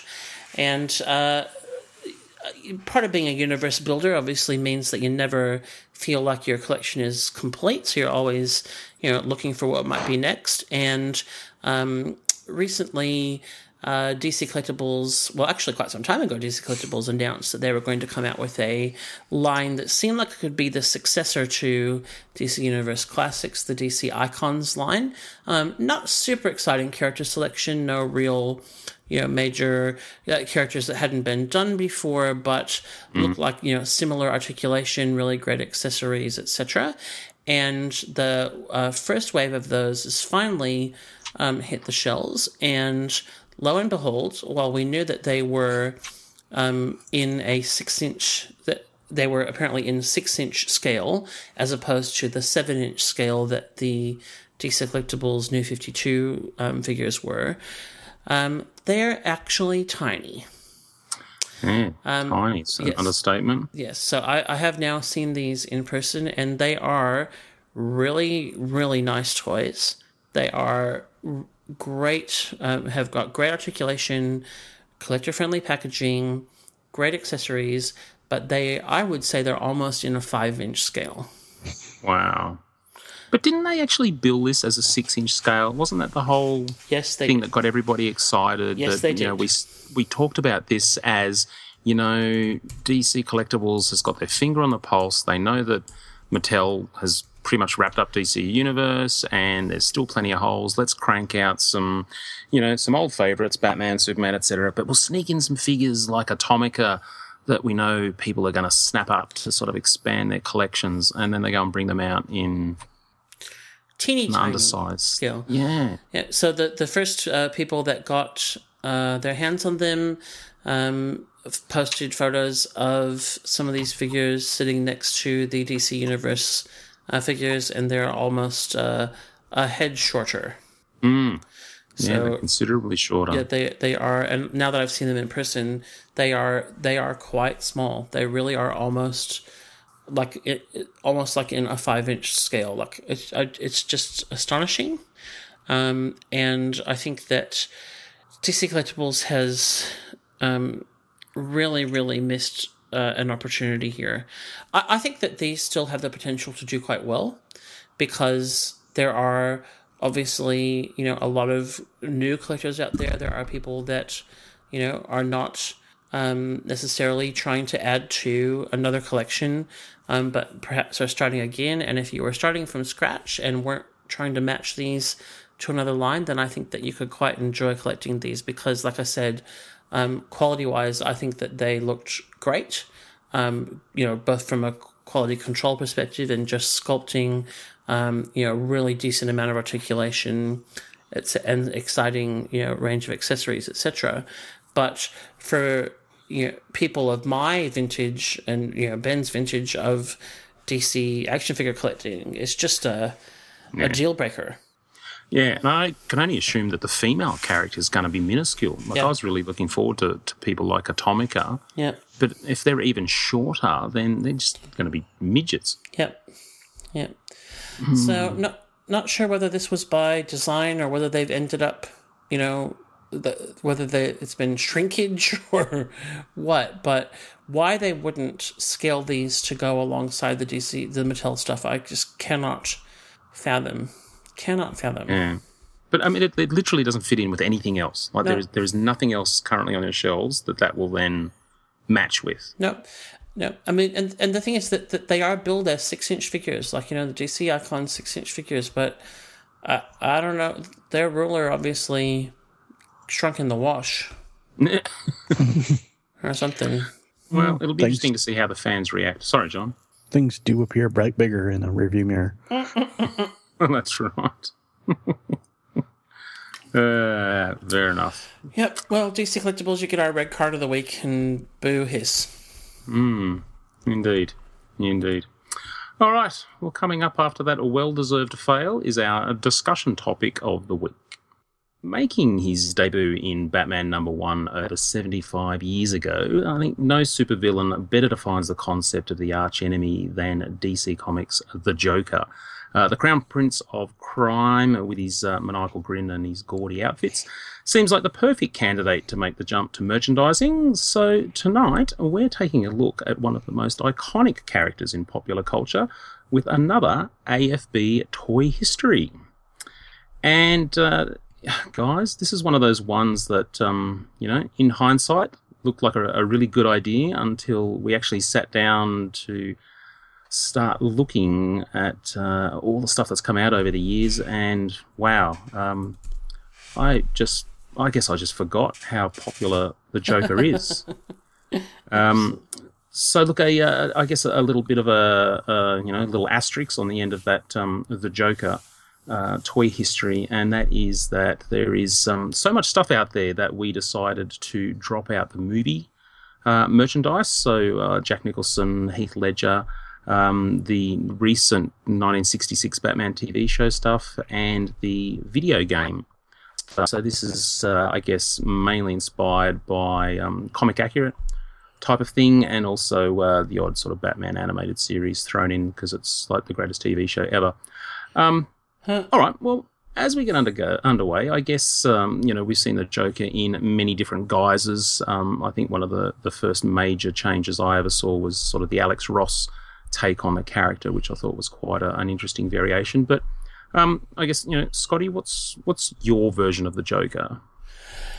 I'm pretty partial to the Brian Bolland kind of crazy killing joke era Joker.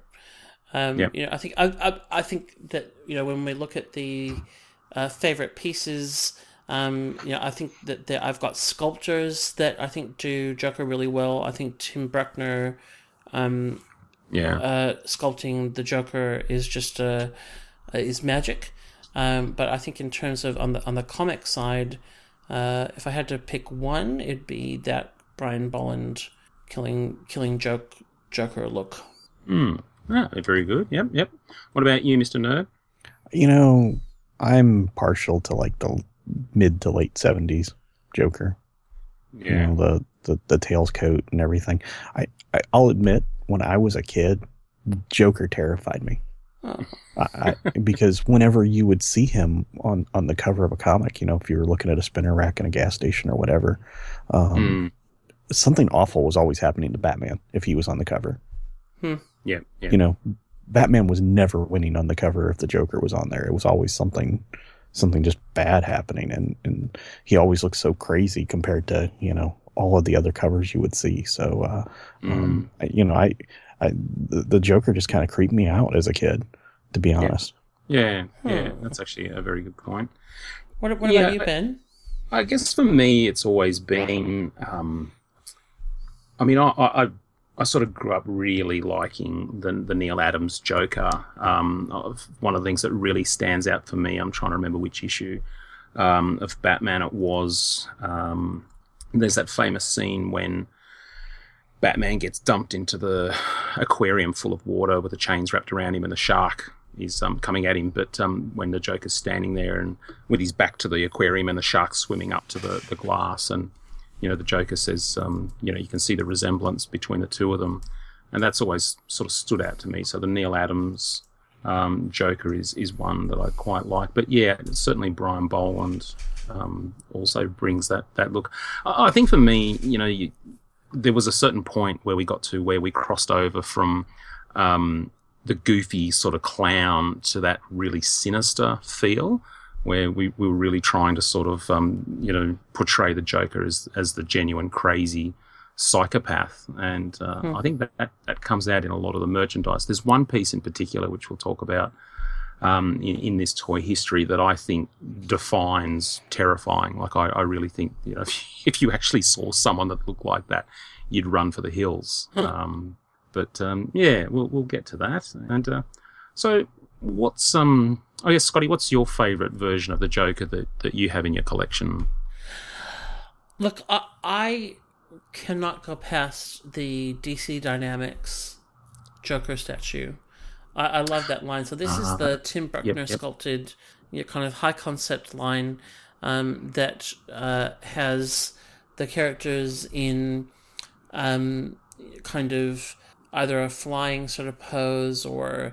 with the energy around them. And the Joker one is really freaky because he's like in a big puff of green laughing gas with little bombs with crazy faces on them, in his hands, and the green Smilex gas billowing up. And then he's just got this insane look on his face.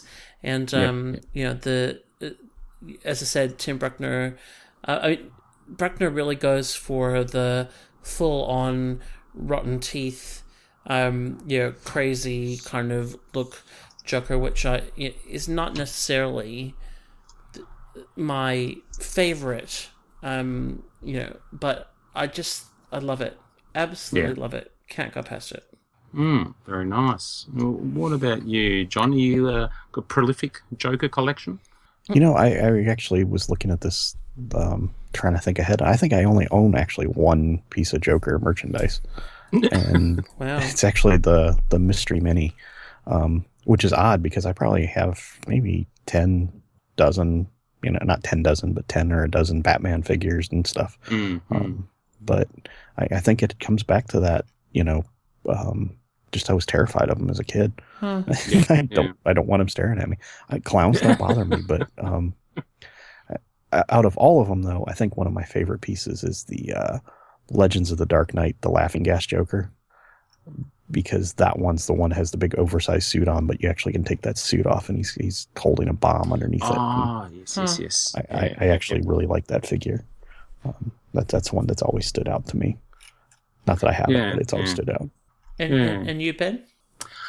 Yeah, I actually had to think about this, and for me, it's probably the original one from the Batman the Animated Series. It's just a very plain. He's got the purple suit, and he's got that huge, huge orange gun with a huge sort of I don't know, whatever it is. It's like a flamethrower or something, and there's a big fuel tank on his back. And I think the reason for that is I didn't realize that came out so long ago. It came out in 1992. And so I was sort of doing a bit of a think back, and this was the line that actually got me into collecting toys as an adult collector.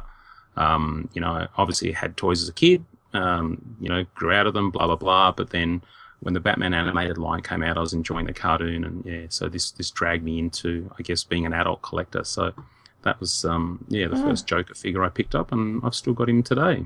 Cool. He's still around. All right, well, moving on, when we started putting this list together, as I said, we left out a few of the different parameters, and there's still an awful, awful lot of stuff out there. But kicking things off, Mego, I just assumed that there would be a Mego Joker, and as it turns out, there was. But there's actually a couple of things. In addition to the Mego figure that we know and love, there was a Mego Bendenflex figure, which was kind of, you know, a bit on the goofy side, and I guess we can consider that an action figure because, you know, you can do stuff with it. But in 1975, there was actually a figure by Mego called Comic Action Heroes, and boy, is it bad. I don't know whether, you know, just really showing our age here, but it's actually quite a tiny little figure, and doesn't look like it features a whole lot of action. I think this was a 3 3/4 figure that came out. That is the let me see if I can remember how this goes. Those particular ones, pocket action, one of them had straight legs and one of them had the bent legs. And I think they may have made versions of both for Joker. And the bent leg version is, they're little disformed little things. I had a couple of those, but then I have a straight leg Batman. But yeah, the Joker actually was pretty popular with Mego because he was one of the big bad guys, you know, in the 70s. Mm. He even had his own van for the, you know, the cloth suited one. So. Yeah. Yeah, that's really strange. Someone only today posted a photo of the Green Goblin Comic Action Hero on our Facebook page. And so when I was looking at that Joker thing, I was like, I've seen that already today. I'm like, oh, far out. So until today, I wouldn't have ever known that line even existed. Huh. Yeah. There you go. I had a couple of those when I was a kid. I want to say I had Captain Marvel or Shazam, depending on what you subscribe to. But I had him. What do you subscribe to? Yeah, I don't know if I had Batman. Like I said, I've got the straight leg Batman. I want to say I had Wonder Woman in that line as well. Good stuff, though. Mm. Good stuff. Yeah, well, after Mego, it was fairly quiet for a while, and then he moved into Kenner, and that was obviously mainly to do with the Batman animated series, but there's some bits and pieces that Kenner did. That must have been Kenner on sort of the way out. And I mean, obviously, the Star Wars stuff was. Yeah, well, there was Superpowers before the Batman animated stuff would have been their first Kenner Joker. Yeah. That laughing gas one that you mentioned, John. The laughing man.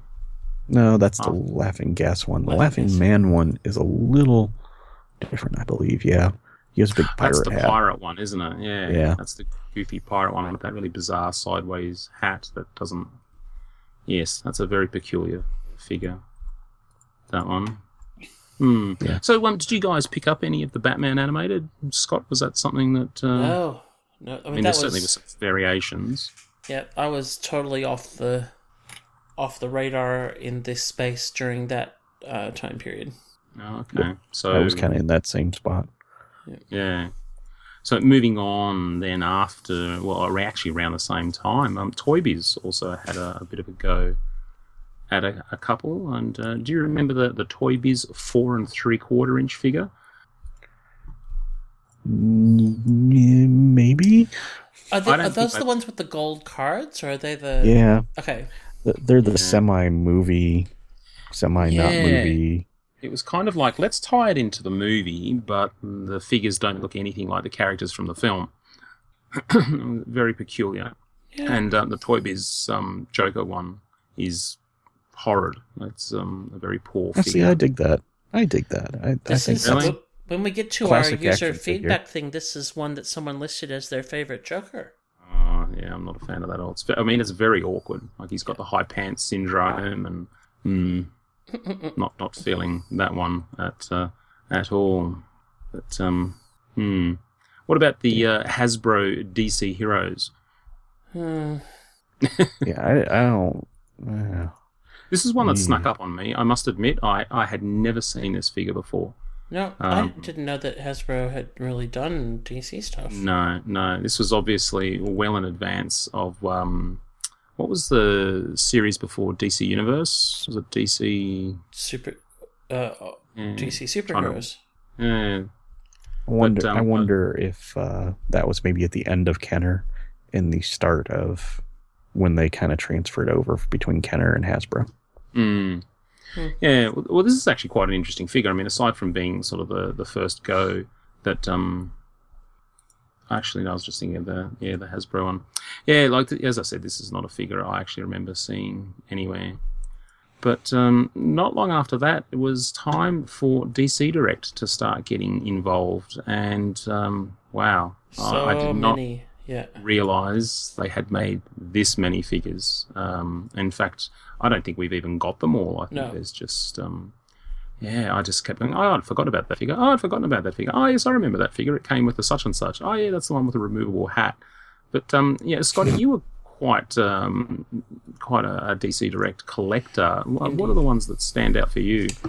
I think that the Hush Joker, that Hush line is a beautiful piece, but I think that the Hush Joker is one of the weirdest Joker figures. Got quite a bizarre head sculpt.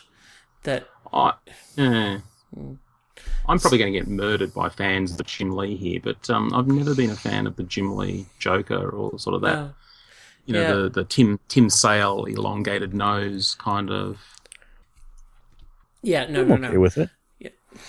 I think in terms of my favourite DC Direct Jokers, the one would have to be the Silver Age one that came in the 2-pack with Batgirl. So very early DC Direct, they did a whole bunch of Silver Age 2-packs. And, Batman and Robin, Batwoman and Batgirl, Penguin and Catwoman, and Joker and Batgirl. And those, I think, remain, some of the really, certainly not... best in terms of articulation, etc., but they came with some nice accessories and really nice sculpts. Quite a few Alex Ross different interpretations, and I think that the Justice Alex Ross is definitely a popular figure. Again, I think the pose for me is quite amazing. Absolutely. It makes it an in-action figure, but the fact that he's got his walking stick in front of him with his hands resting on it is a stunning pose. I think this is quite an amazing figure because it's also got those, that realistic feel to it. But in terms of fails, I think the DC Direct 13-inch figure is just horrendous.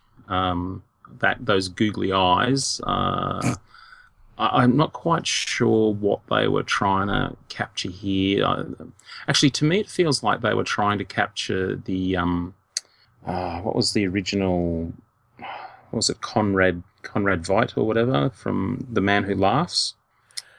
That was the original inspiration for the Joker. It really felt like they were trying to capture something like that, but it's just a very bizarre-looking head sculpt, you know, with the googly eyes and the really protracted teeth. Like the teeth are really sticking out, out from under the lips, and it's a really, really strange-looking head sculpt. That, bizarre. No, it doesn't work for me. I really dig the Vacation Joker from the Secret Files one. Yes. Very fun. Yeah, that was very clever. I thought that was actually quite sought after for a long time by a lot of people. It was really, really hard to come by.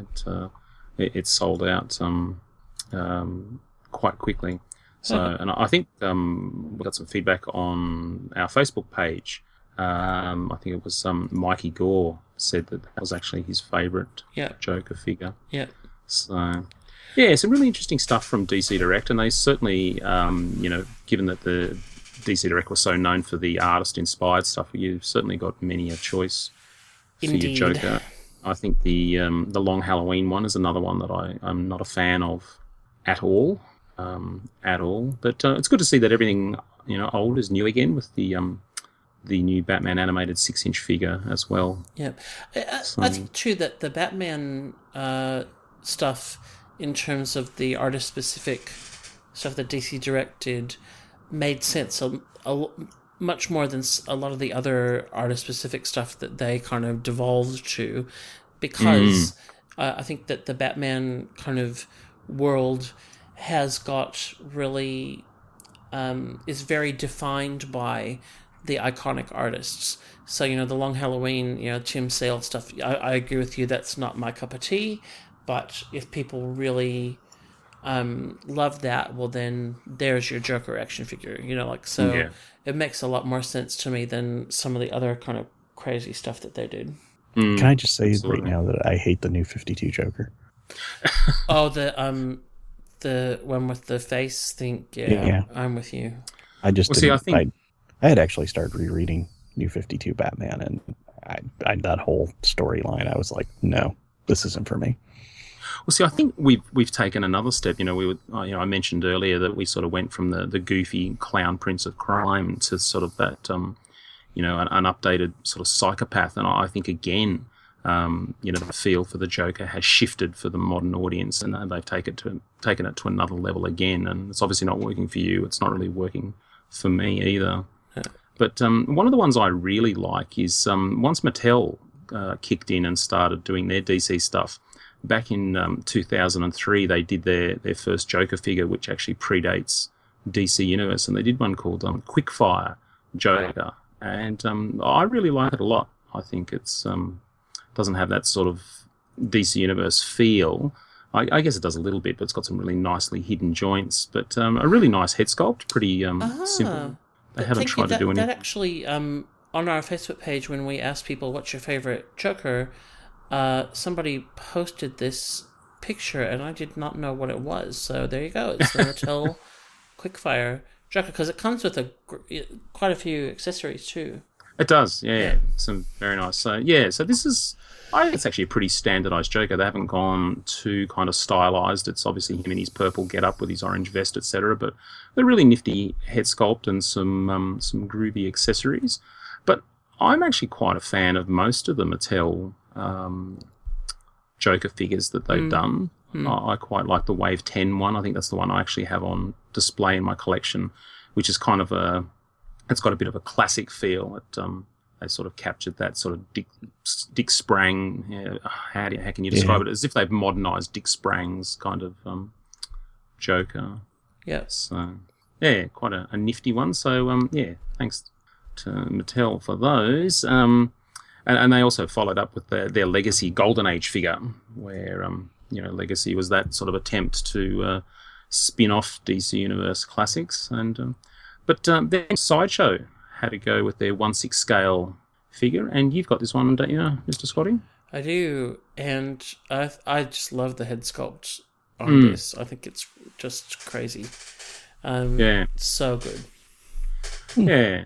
I guess I'm a fan of that outfit too. I think, you know, that quirky look has always worked for me, as opposed to sort of just a black suit that they seem to be pimping in the new ones. But DC Collectibles have certainly, since they evolved out of DC Direct, have been cranking out their Batman, their Joker figures, and yeah, I haven't gone out of my way to pick up any of like the Greg Capullo designer ones, because I think that the Joe, was it the Joe Handyman or whatever they refer to him as? Yeah. The Garage, Joe Garage, Fix It, I don't know, whatever his name is. Yeah, not feeling the love. No, definitely not. Nope. Not for me. Yeah, and actually, I think the first time I saw that DC Comics supervillains from DC Collectibles, I actually thought it was a custom, that they'd taken like a black mask figure and stuck the head on. And this is the one where he's wearing the black trench coat over a white shirt and black pants. And that's a very sort of updated look. Looks a little bit like Sherlock from TV series. Yeah, moving away from the quirky purple suit.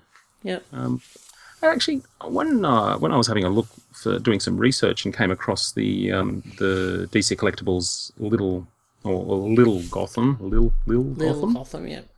Have we actually picked up any of those? Has anyone picked one up and reviewed it? Or not to my knowledge. I have seen them in person, but yeah, they're very. This is tiny. The one where they look very youthful. Yeah.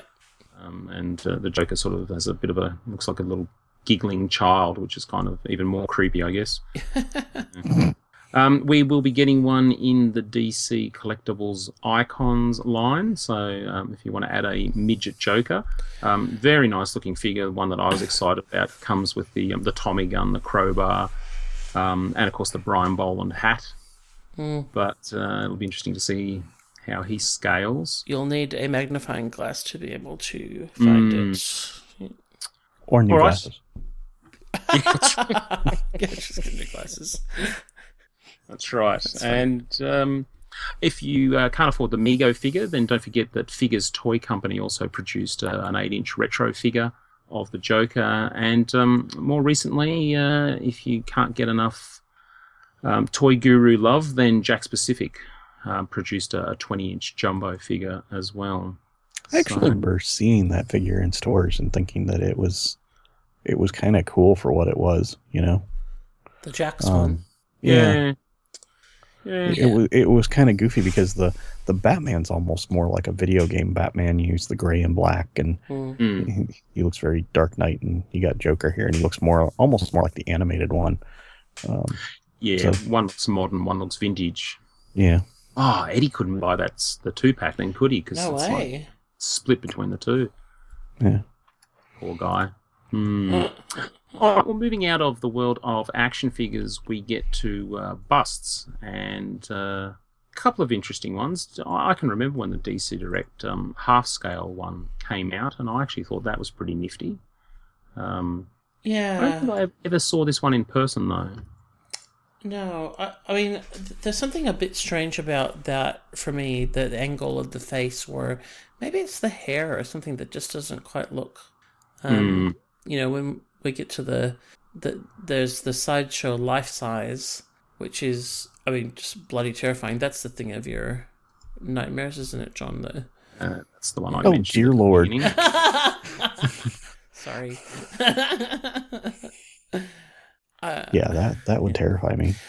There's one that I covet in the bust side, and that is the very early busts that DC Direct did. Had very small bases, so they're quite short by kind of modern standards. But the Joker one in that line has got the Joker, and he's got a balloon that is a Batman head, and he's got a pin like he's about to pop it. And that was all Tim Bruckner stuff, and I don't have any of those, but that Joker one is one that I often look at on eBay and think, oh, if that wasn't so expensive to ship from the States, I'd buy it. See, that's the kind of Joker I like more than the psychopath. I mean, he's still crazy and he's still, insane, but he's got that, okay, I'm going to have fun with this, not I'm doing this because I'm evil. I guess that's the difference for me. Yes, I understand. Well, if you prefer a Joker bust that is a little bit more modern, there was a Villains of the DC Universe bust, and this one is a bit of an interesting one in terms of they've gone with a very interesting base where he's coming out of a, I assume it's a jack-in-the-box, and popping out of the jack-in-the-box, and he's holding up his hand with Batman's cowl on the end of it and the two fingers poking through. I think that's actually a really nice design, but who else was in this series? I'm just trying to remember. Is this the one with Deadshot and... no, it's earlier than that. It's this is the... are you talking about the brand new one, the one that's not out yet, or the earlier bust? No, this is the... So there's the Villains of the DC Universe one. That's the... Oh, sorry. Yep, I'm with you. So that it'd be about 5 years old, I reckon. And, there was a Bizarro... I don't know how many other villains... Oh, there was a Sinestro as well. Oh, there you go. May 2010. Ah, yep. Yes. Yep. Yep. The Bizarro... There was an Eddie. Oh, he's not a villain. Oh. Man... So what do you think of that one with the holding the cowl up and the fingers poking through? There's something about the face sculpt on that I don't like. It's not one of my favorites. It's missing that kind of that Joker feel. Like, it doesn't seem like it's got the high cheekbones and the sort of the narrow pointed chin. It's almost as if a real person had makeup on, they'd look like this. I don't know. But I don't know, the DC Collectibles DC Supervillains, which is the one that's not out yet, coming soon, is a huge depart from the regular Joker that we love with the purple coat and the orange vest. It's, I don't get that at all. I don't understand what that's supposed to be. But there you go. Yes, it's Joker fully militarized, I guess. He has a full... sort of combat vest on with, with all the various ammo pouches, and he's holding a massive saw, machine gun, and, I don't know, something a bit different, I guess. I mean, I guess they're thinking outside the box, but I don't know. Have I just not read the comic that this came from? Or? I have no idea. All right. Well, finishing off the bust side of things is... what I was talking about at the beginning of the show, and it is the Joker life-size bust from Sideshow Collectibles. And I mentioned that this is the definition of terror. I'm not clicking on that again. If you wanted to portray the Joker as the true psychopath that would terrify people, then this is it. I think I've never seen a Joker portrayed as well as this. I mean, they've managed to stick with the classic look with the purple and the orange and the flower on the lapel and that sort of thing, but the way the sculptor has captured the eyes and the maniacal grin, I think is perfect. Like, this is actually a stunning piece, but gosh, how you could walk past that of an evening when you're getting up in the middle of the night to grab a drink. I think it's amazing. I really I like it a lot. I think they've done a fantastic job. The yellow teeth and crooked teeth and all that sort of thing. It's I think it's very impressive. The thing of nightmares, that's for sure. Yeah. But at least it's done its job. Oh, yes. Yeah. Very impressive indeed. And then there's the statues. Wow. So, I didn't realise we had so many statues. And that doesn't even include the multitude of black and whites. Nope. Yeah, there's actually not that many Joker black and whites. There's the Dick Sprang, the Brian Bolland, and a Capullo one. There's a Jim Lee Bermeo. Yeah, the Lee Bermeo one. That's the one I don't have. Yeah. I think Jim Lee's got two of them. Oh, maybe I don't have a Jim Lee. All very nice. Yeah. Statue-wise, I mean, DC Direct obviously had quite a few different versions, and Tim Bruckner sculpted a lot of them, so they've got kind of some similarities, to them, because he's got a very distinctive take. But the you know, I think both Kotobukiya and Sideshow have obviously had their own go as well and had some really successful pieces. The Kotobukiya Killing Joke statue is one that I don't personally own, but I think is quite an amazing piece. Oh, that's with the creepy cherub getting around on the base between his legs. Yeah. Very suggestively. Yeah, which was the off-putting bit for me, but the itself. Yeah. And then there's the number one most hated piece of my collection by my family, which is my Sideshow Premium Format Joker. Ah, yes. Yes. He has to go, according to Mrs. Scotty, because he's too scary. Mm. He certainly has the creepy feel for that one, doesn't he? I think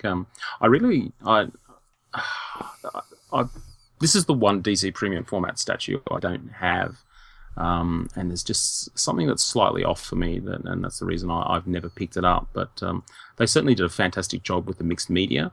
Oh. I think, you know, having the, you know, porcelain statue that's got this much detail in the fabric of the costume is very impressive indeed. I thought the exclusive was very ordinary, which I think is what put me off the original. Yeah, I'm with you. Certainly... the exclusive didn't do anything for me, but it is a great it is a great piece. But it is, I have to, you know, agree, it is quite creepy, and particularly because of where I've got these displayed. They're kind of in our hallway, and so they're gonna walk past it. Yeah, and I mean, I do get it. So it doesn't come up very often. It only came up the other night where they're like, oh, so... Because I said, oh, you know, Aquaman's coming and I'm going to have to make room. And they're like, oh, does that mean that you get rid of the Joker? And I'm like, yeah. I think I may actually have to make some decisions there with whether or not I keep doing villains or get rid of the villains and just have heroes, because, you know, I have no more display space. I've only got what I've got to work with. So, we'll see. Time will tell. The DC Collectibles Icons one. You know what it looks like to me? It looks like Ross from Friends cosplaying as the Joker.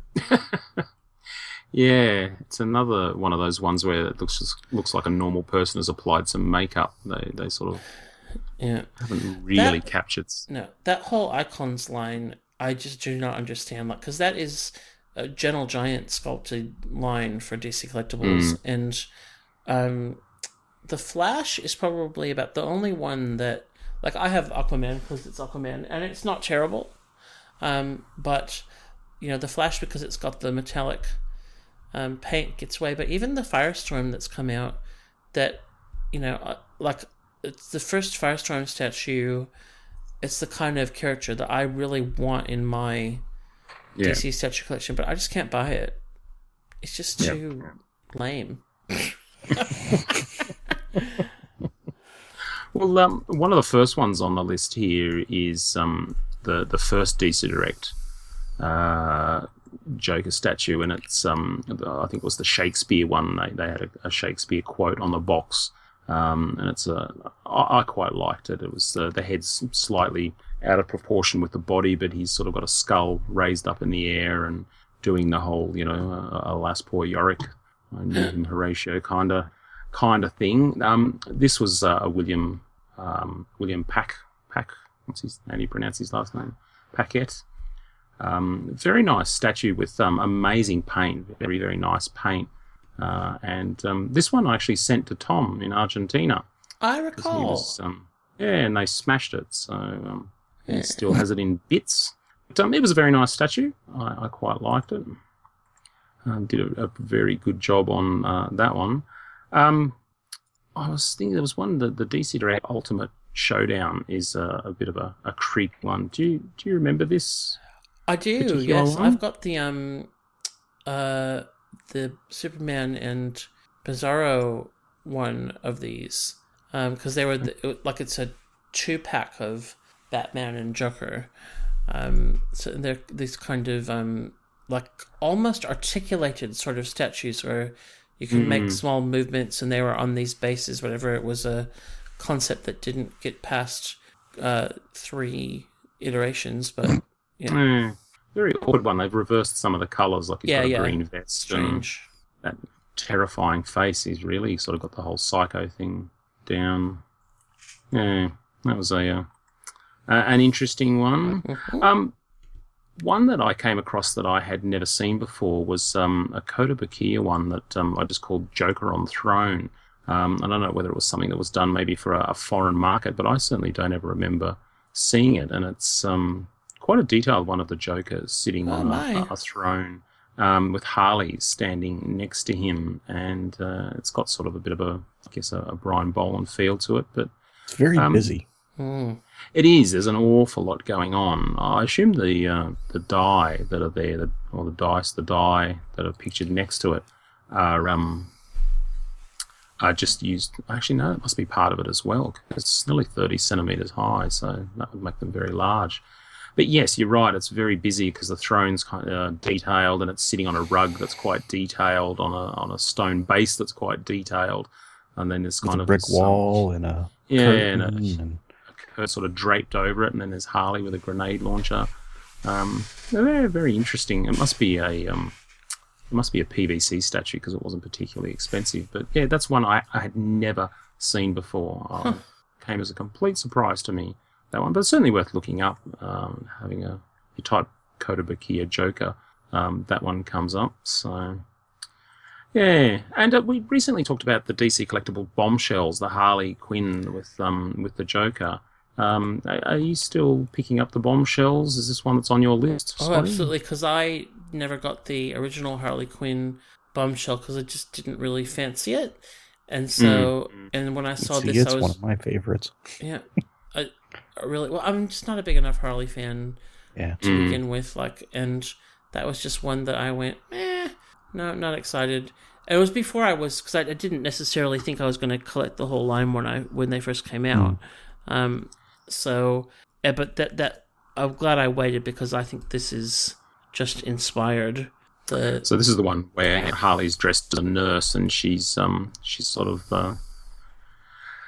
bending the Joker over and laying the smooches on him, and so you've got the very prominent red lipstick marks all over the Joker, and he just looks mortified at the idea. And this is a fun piece. I like this one. Can't wait. We were talking about Halloween yesterday at work, and one of our inspectors, I was talking to her, and she's like, yeah, my son-in-law, he made one of his kids, she said he's really kind of into nerdy stuff, and I didn't say a whole lot. And he said, he made one of his kids a Robin costume and sewed it from scratch, and then he made the other one like this Harlequin thing, but I didn't know what it was.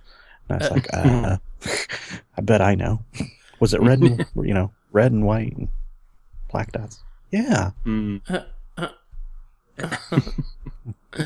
That's funny. Yeah. This statue, the Harley and Joker one, is what made me decide to pass on the Catwoman one that's just come out, because I'm not really a big fan of it, and I kind of think, Catwoman's a pretty popular character. I reckon they'll do another one. So, do you think we could get a Catwoman Batman one like the Joker and Harley? Oh, that would be fun. Yeah, that would be fun. Yeah. That would make sense. So, it'd be cool to have them like at a masquerade ball with the little face masks and stuff on, dancing. Yeah. That would be awesome. That 1940s look to it. Art direction by John. Nice. I get one right every now and then. Mm-hmm. Well, aside from our usual suspects, there's also one I came across from Factory Entertainment. Oh. Pardon me. The Smilex is kicking in. Anyway, this one's called Birth of the Joker by Factory Entertainment, and it features the sort of the Brian Boland famous shot where he's kind of running his hands kind of through his hair, but on a motion background. Yeah, I think I don't know. Yeah, there's a few of these that they've just come out recently, and I mean, not for me, but I like it. Yeah, it's interesting.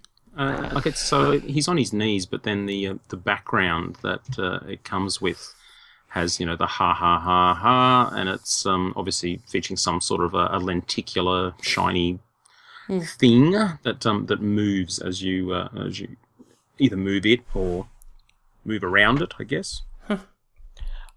I like this because it is comic art. It's really taking that comic, that panel, and bringing it to 3D life. Not just, you know, okay, here's a figural representation, but you've got the words behind it, and it actually looks like a piece of comic book coming at you in 3D. Mm. And it's not cardboard or anything like that. Apparently, it is thick rolled metal.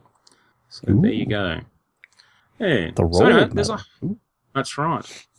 So there are various other bits and pieces. There's a Dark Knight Returns one where Batman's punching out the Joker. There's another Kotobukiya one as well, sort of a bit stylized. There's the Artifacts as well. So yeah, it certainly turned out to be a few more than I expected when we started looking into this. But in terms of other bits and pieces, anything else that stands out? Well, I've got the Mystery Mini, like I said, but I have one that's more of a classic face to it. And I was really happy that I got the one I did, because he's, you know, pretty much the Joker that I would have picked. Because they did, in the Joker, they did like Heath Ledger ones and some other ones, and so I was like glad, you know, it wasn't that. But yeah, I certainly remembered that they had done, you know, a couple of Lego minifigures, and I thought, oh yeah, I'll just do a quick check on that, and they've actually done many Lego minifigures. Yes, they have. Very surprised at how many, and they do actually vary quite significantly too. Not just the face, and you know, you've got very different hairstyles, which came as a surprise. Obviously, I haven't been paying that much attention as they bring these out, but yeah, certainly plenty to choose from in the Lego world. So. And I assume both you guys have the DC Direct marionette. Oh, for sure, I have three actually, because you know I want to have two to leave to my children. I had to get rid of mine. The strings were all gnarled up. Yeah, this was an interesting little line. They did a few other characters as well, and it's a very kind of vintagey Joker, I guess, to fit in with the theme of a marionette, but the part that you hold in your hand is actually a bat signal, which was quite neat. Certainly not for me, but well, you know, thinking outside the box in terms of collectibles, I guess. Yeah. That actually looks like it could be a prop, though, you know? Yeah. You could see the Joker using that. Mm. Yeah. Oh, here, I'm going to film a TV commercial, you know, with my little marionette. Hi, kids!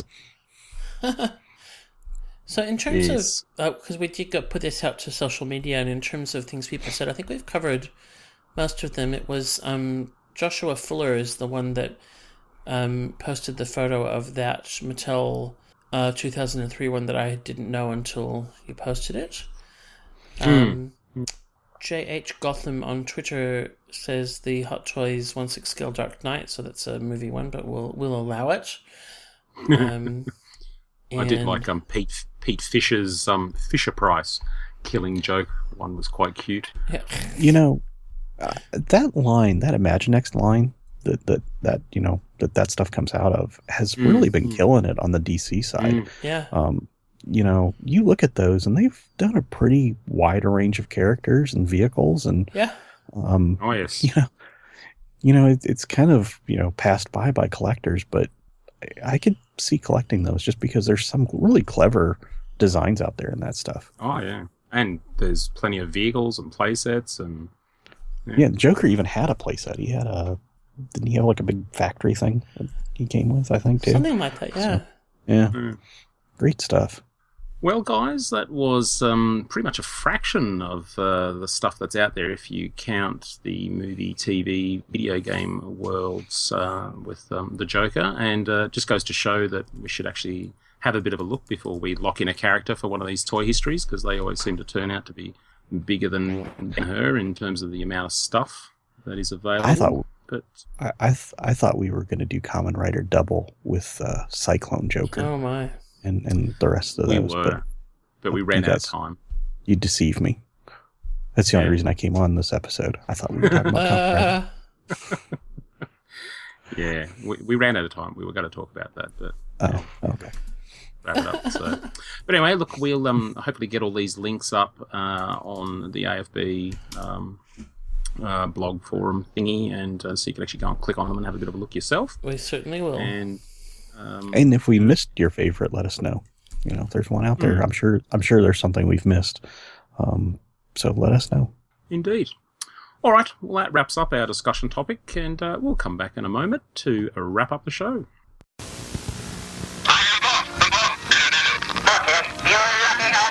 Morp with Talking Space Pack says 8 things. Morp Talking Ragdoll says 7 things. When you pull the string, you can never be sure what these two will say next. And here's Mork from Ork, an Ork Egg, and Mindy Doll, too. 5 fun toys, each sold separately. Mork Doll with Talking Space Pack. Other Mork collection toys are each sold separately. New from Mattel. Before we finish off, we have some feedback from our listeners we'd like to share with you. And if you'd like to hear your questions, comments, or suggestions on future episodes, you can email us at podcast@actionfigureblues.com, and you may just hear it read out. And John, you've got one. Yep. And our first one comes from David McSee, and he says, "Hi, guys.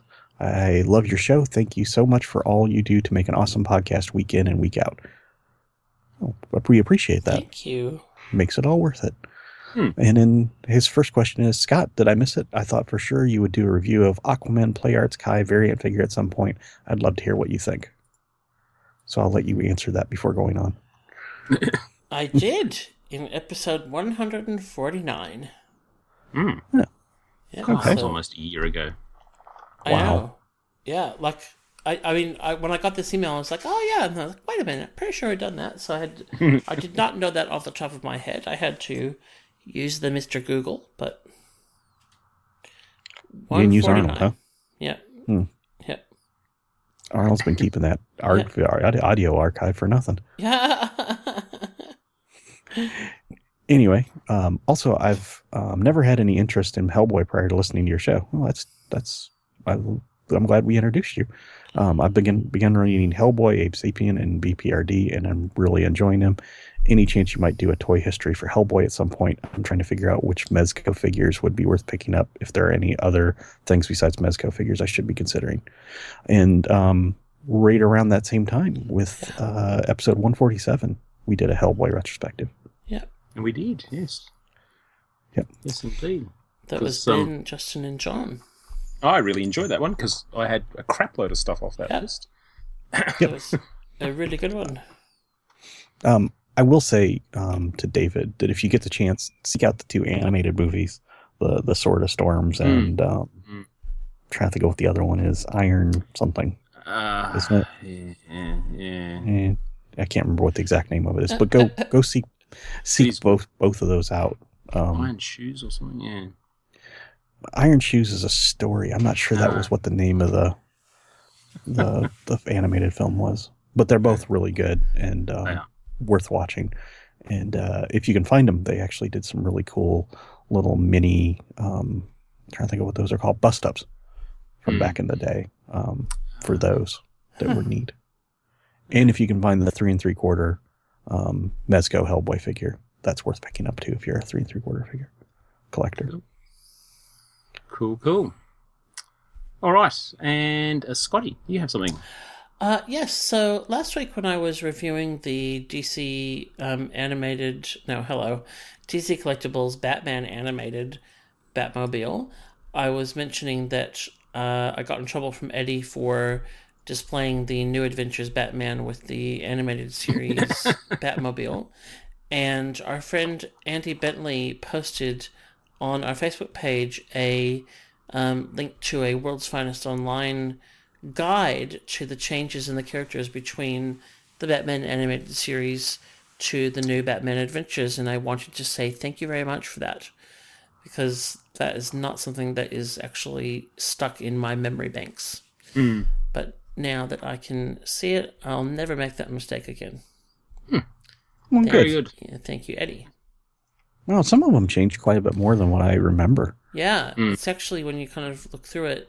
And also, I'm kind of looking at it and thinking, some are close enough that we probably won't get separate figures. But there's definitely scope for some in that line, which is good because I'm enjoying collecting that line, so I want more. Nice. Well, good. And we want you to get more because we love hearing about them because you did a great job. Oh, thank you. You did a really great job on the Batmobile. It was fun. All right. Yay. Yeah, guess what? Despite waging a war with Skype, once again, we have managed to get to the end of the show. Yay. Yay. Yay. We're going to wrap things up and we're going to say goodbye. I just want to say, Eddie, I love you as a little brother that I love to torture. Good. Alrighty. Okay. Bye. Bye. Thanks, guys. Bye. The Action Figure Blues podcast can be found on iTunes and Stitcher Radio and downloaded direct at ActionFigureBlues.com by clicking on the podcast tab. If you do listen to us on iTunes, please take a moment to leave a positive rating and review. We also have an active fan forum at afbforum.com where you can join in with all of the hosts of the podcast and many other collectors to discuss news, new releases, old lines, and engage in trades and sales in a safe community. Please join us there. While you're at ActionFigureBlues.com, please don't forget to check out our sponsors like Mike's Comics and Stuff, ShelfLife.net, and the Pop Culture Superstore, who help keep our site running. You can also find us on Twitter at AFBlues and on our Facebook page at Facebook.com/ActionFigureBlues. Thanks for listening.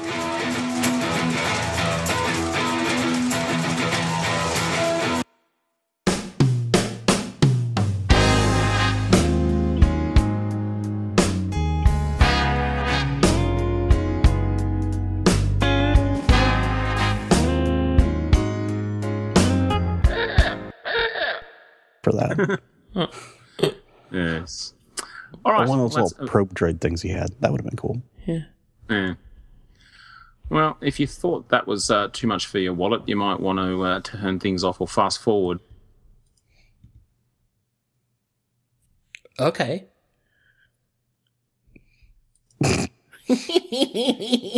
He fast forwarded into the future. He did, yeah. Obviously, he's one of those people that does not want to know about this.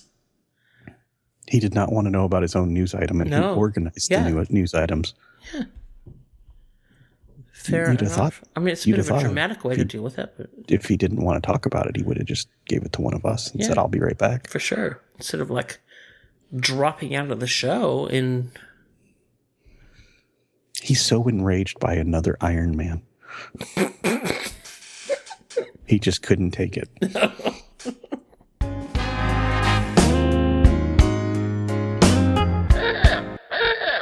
You're listening to the Action Figure Blues podcast, episode number 193, for the week of Wednesday, the 4th of November, 2015.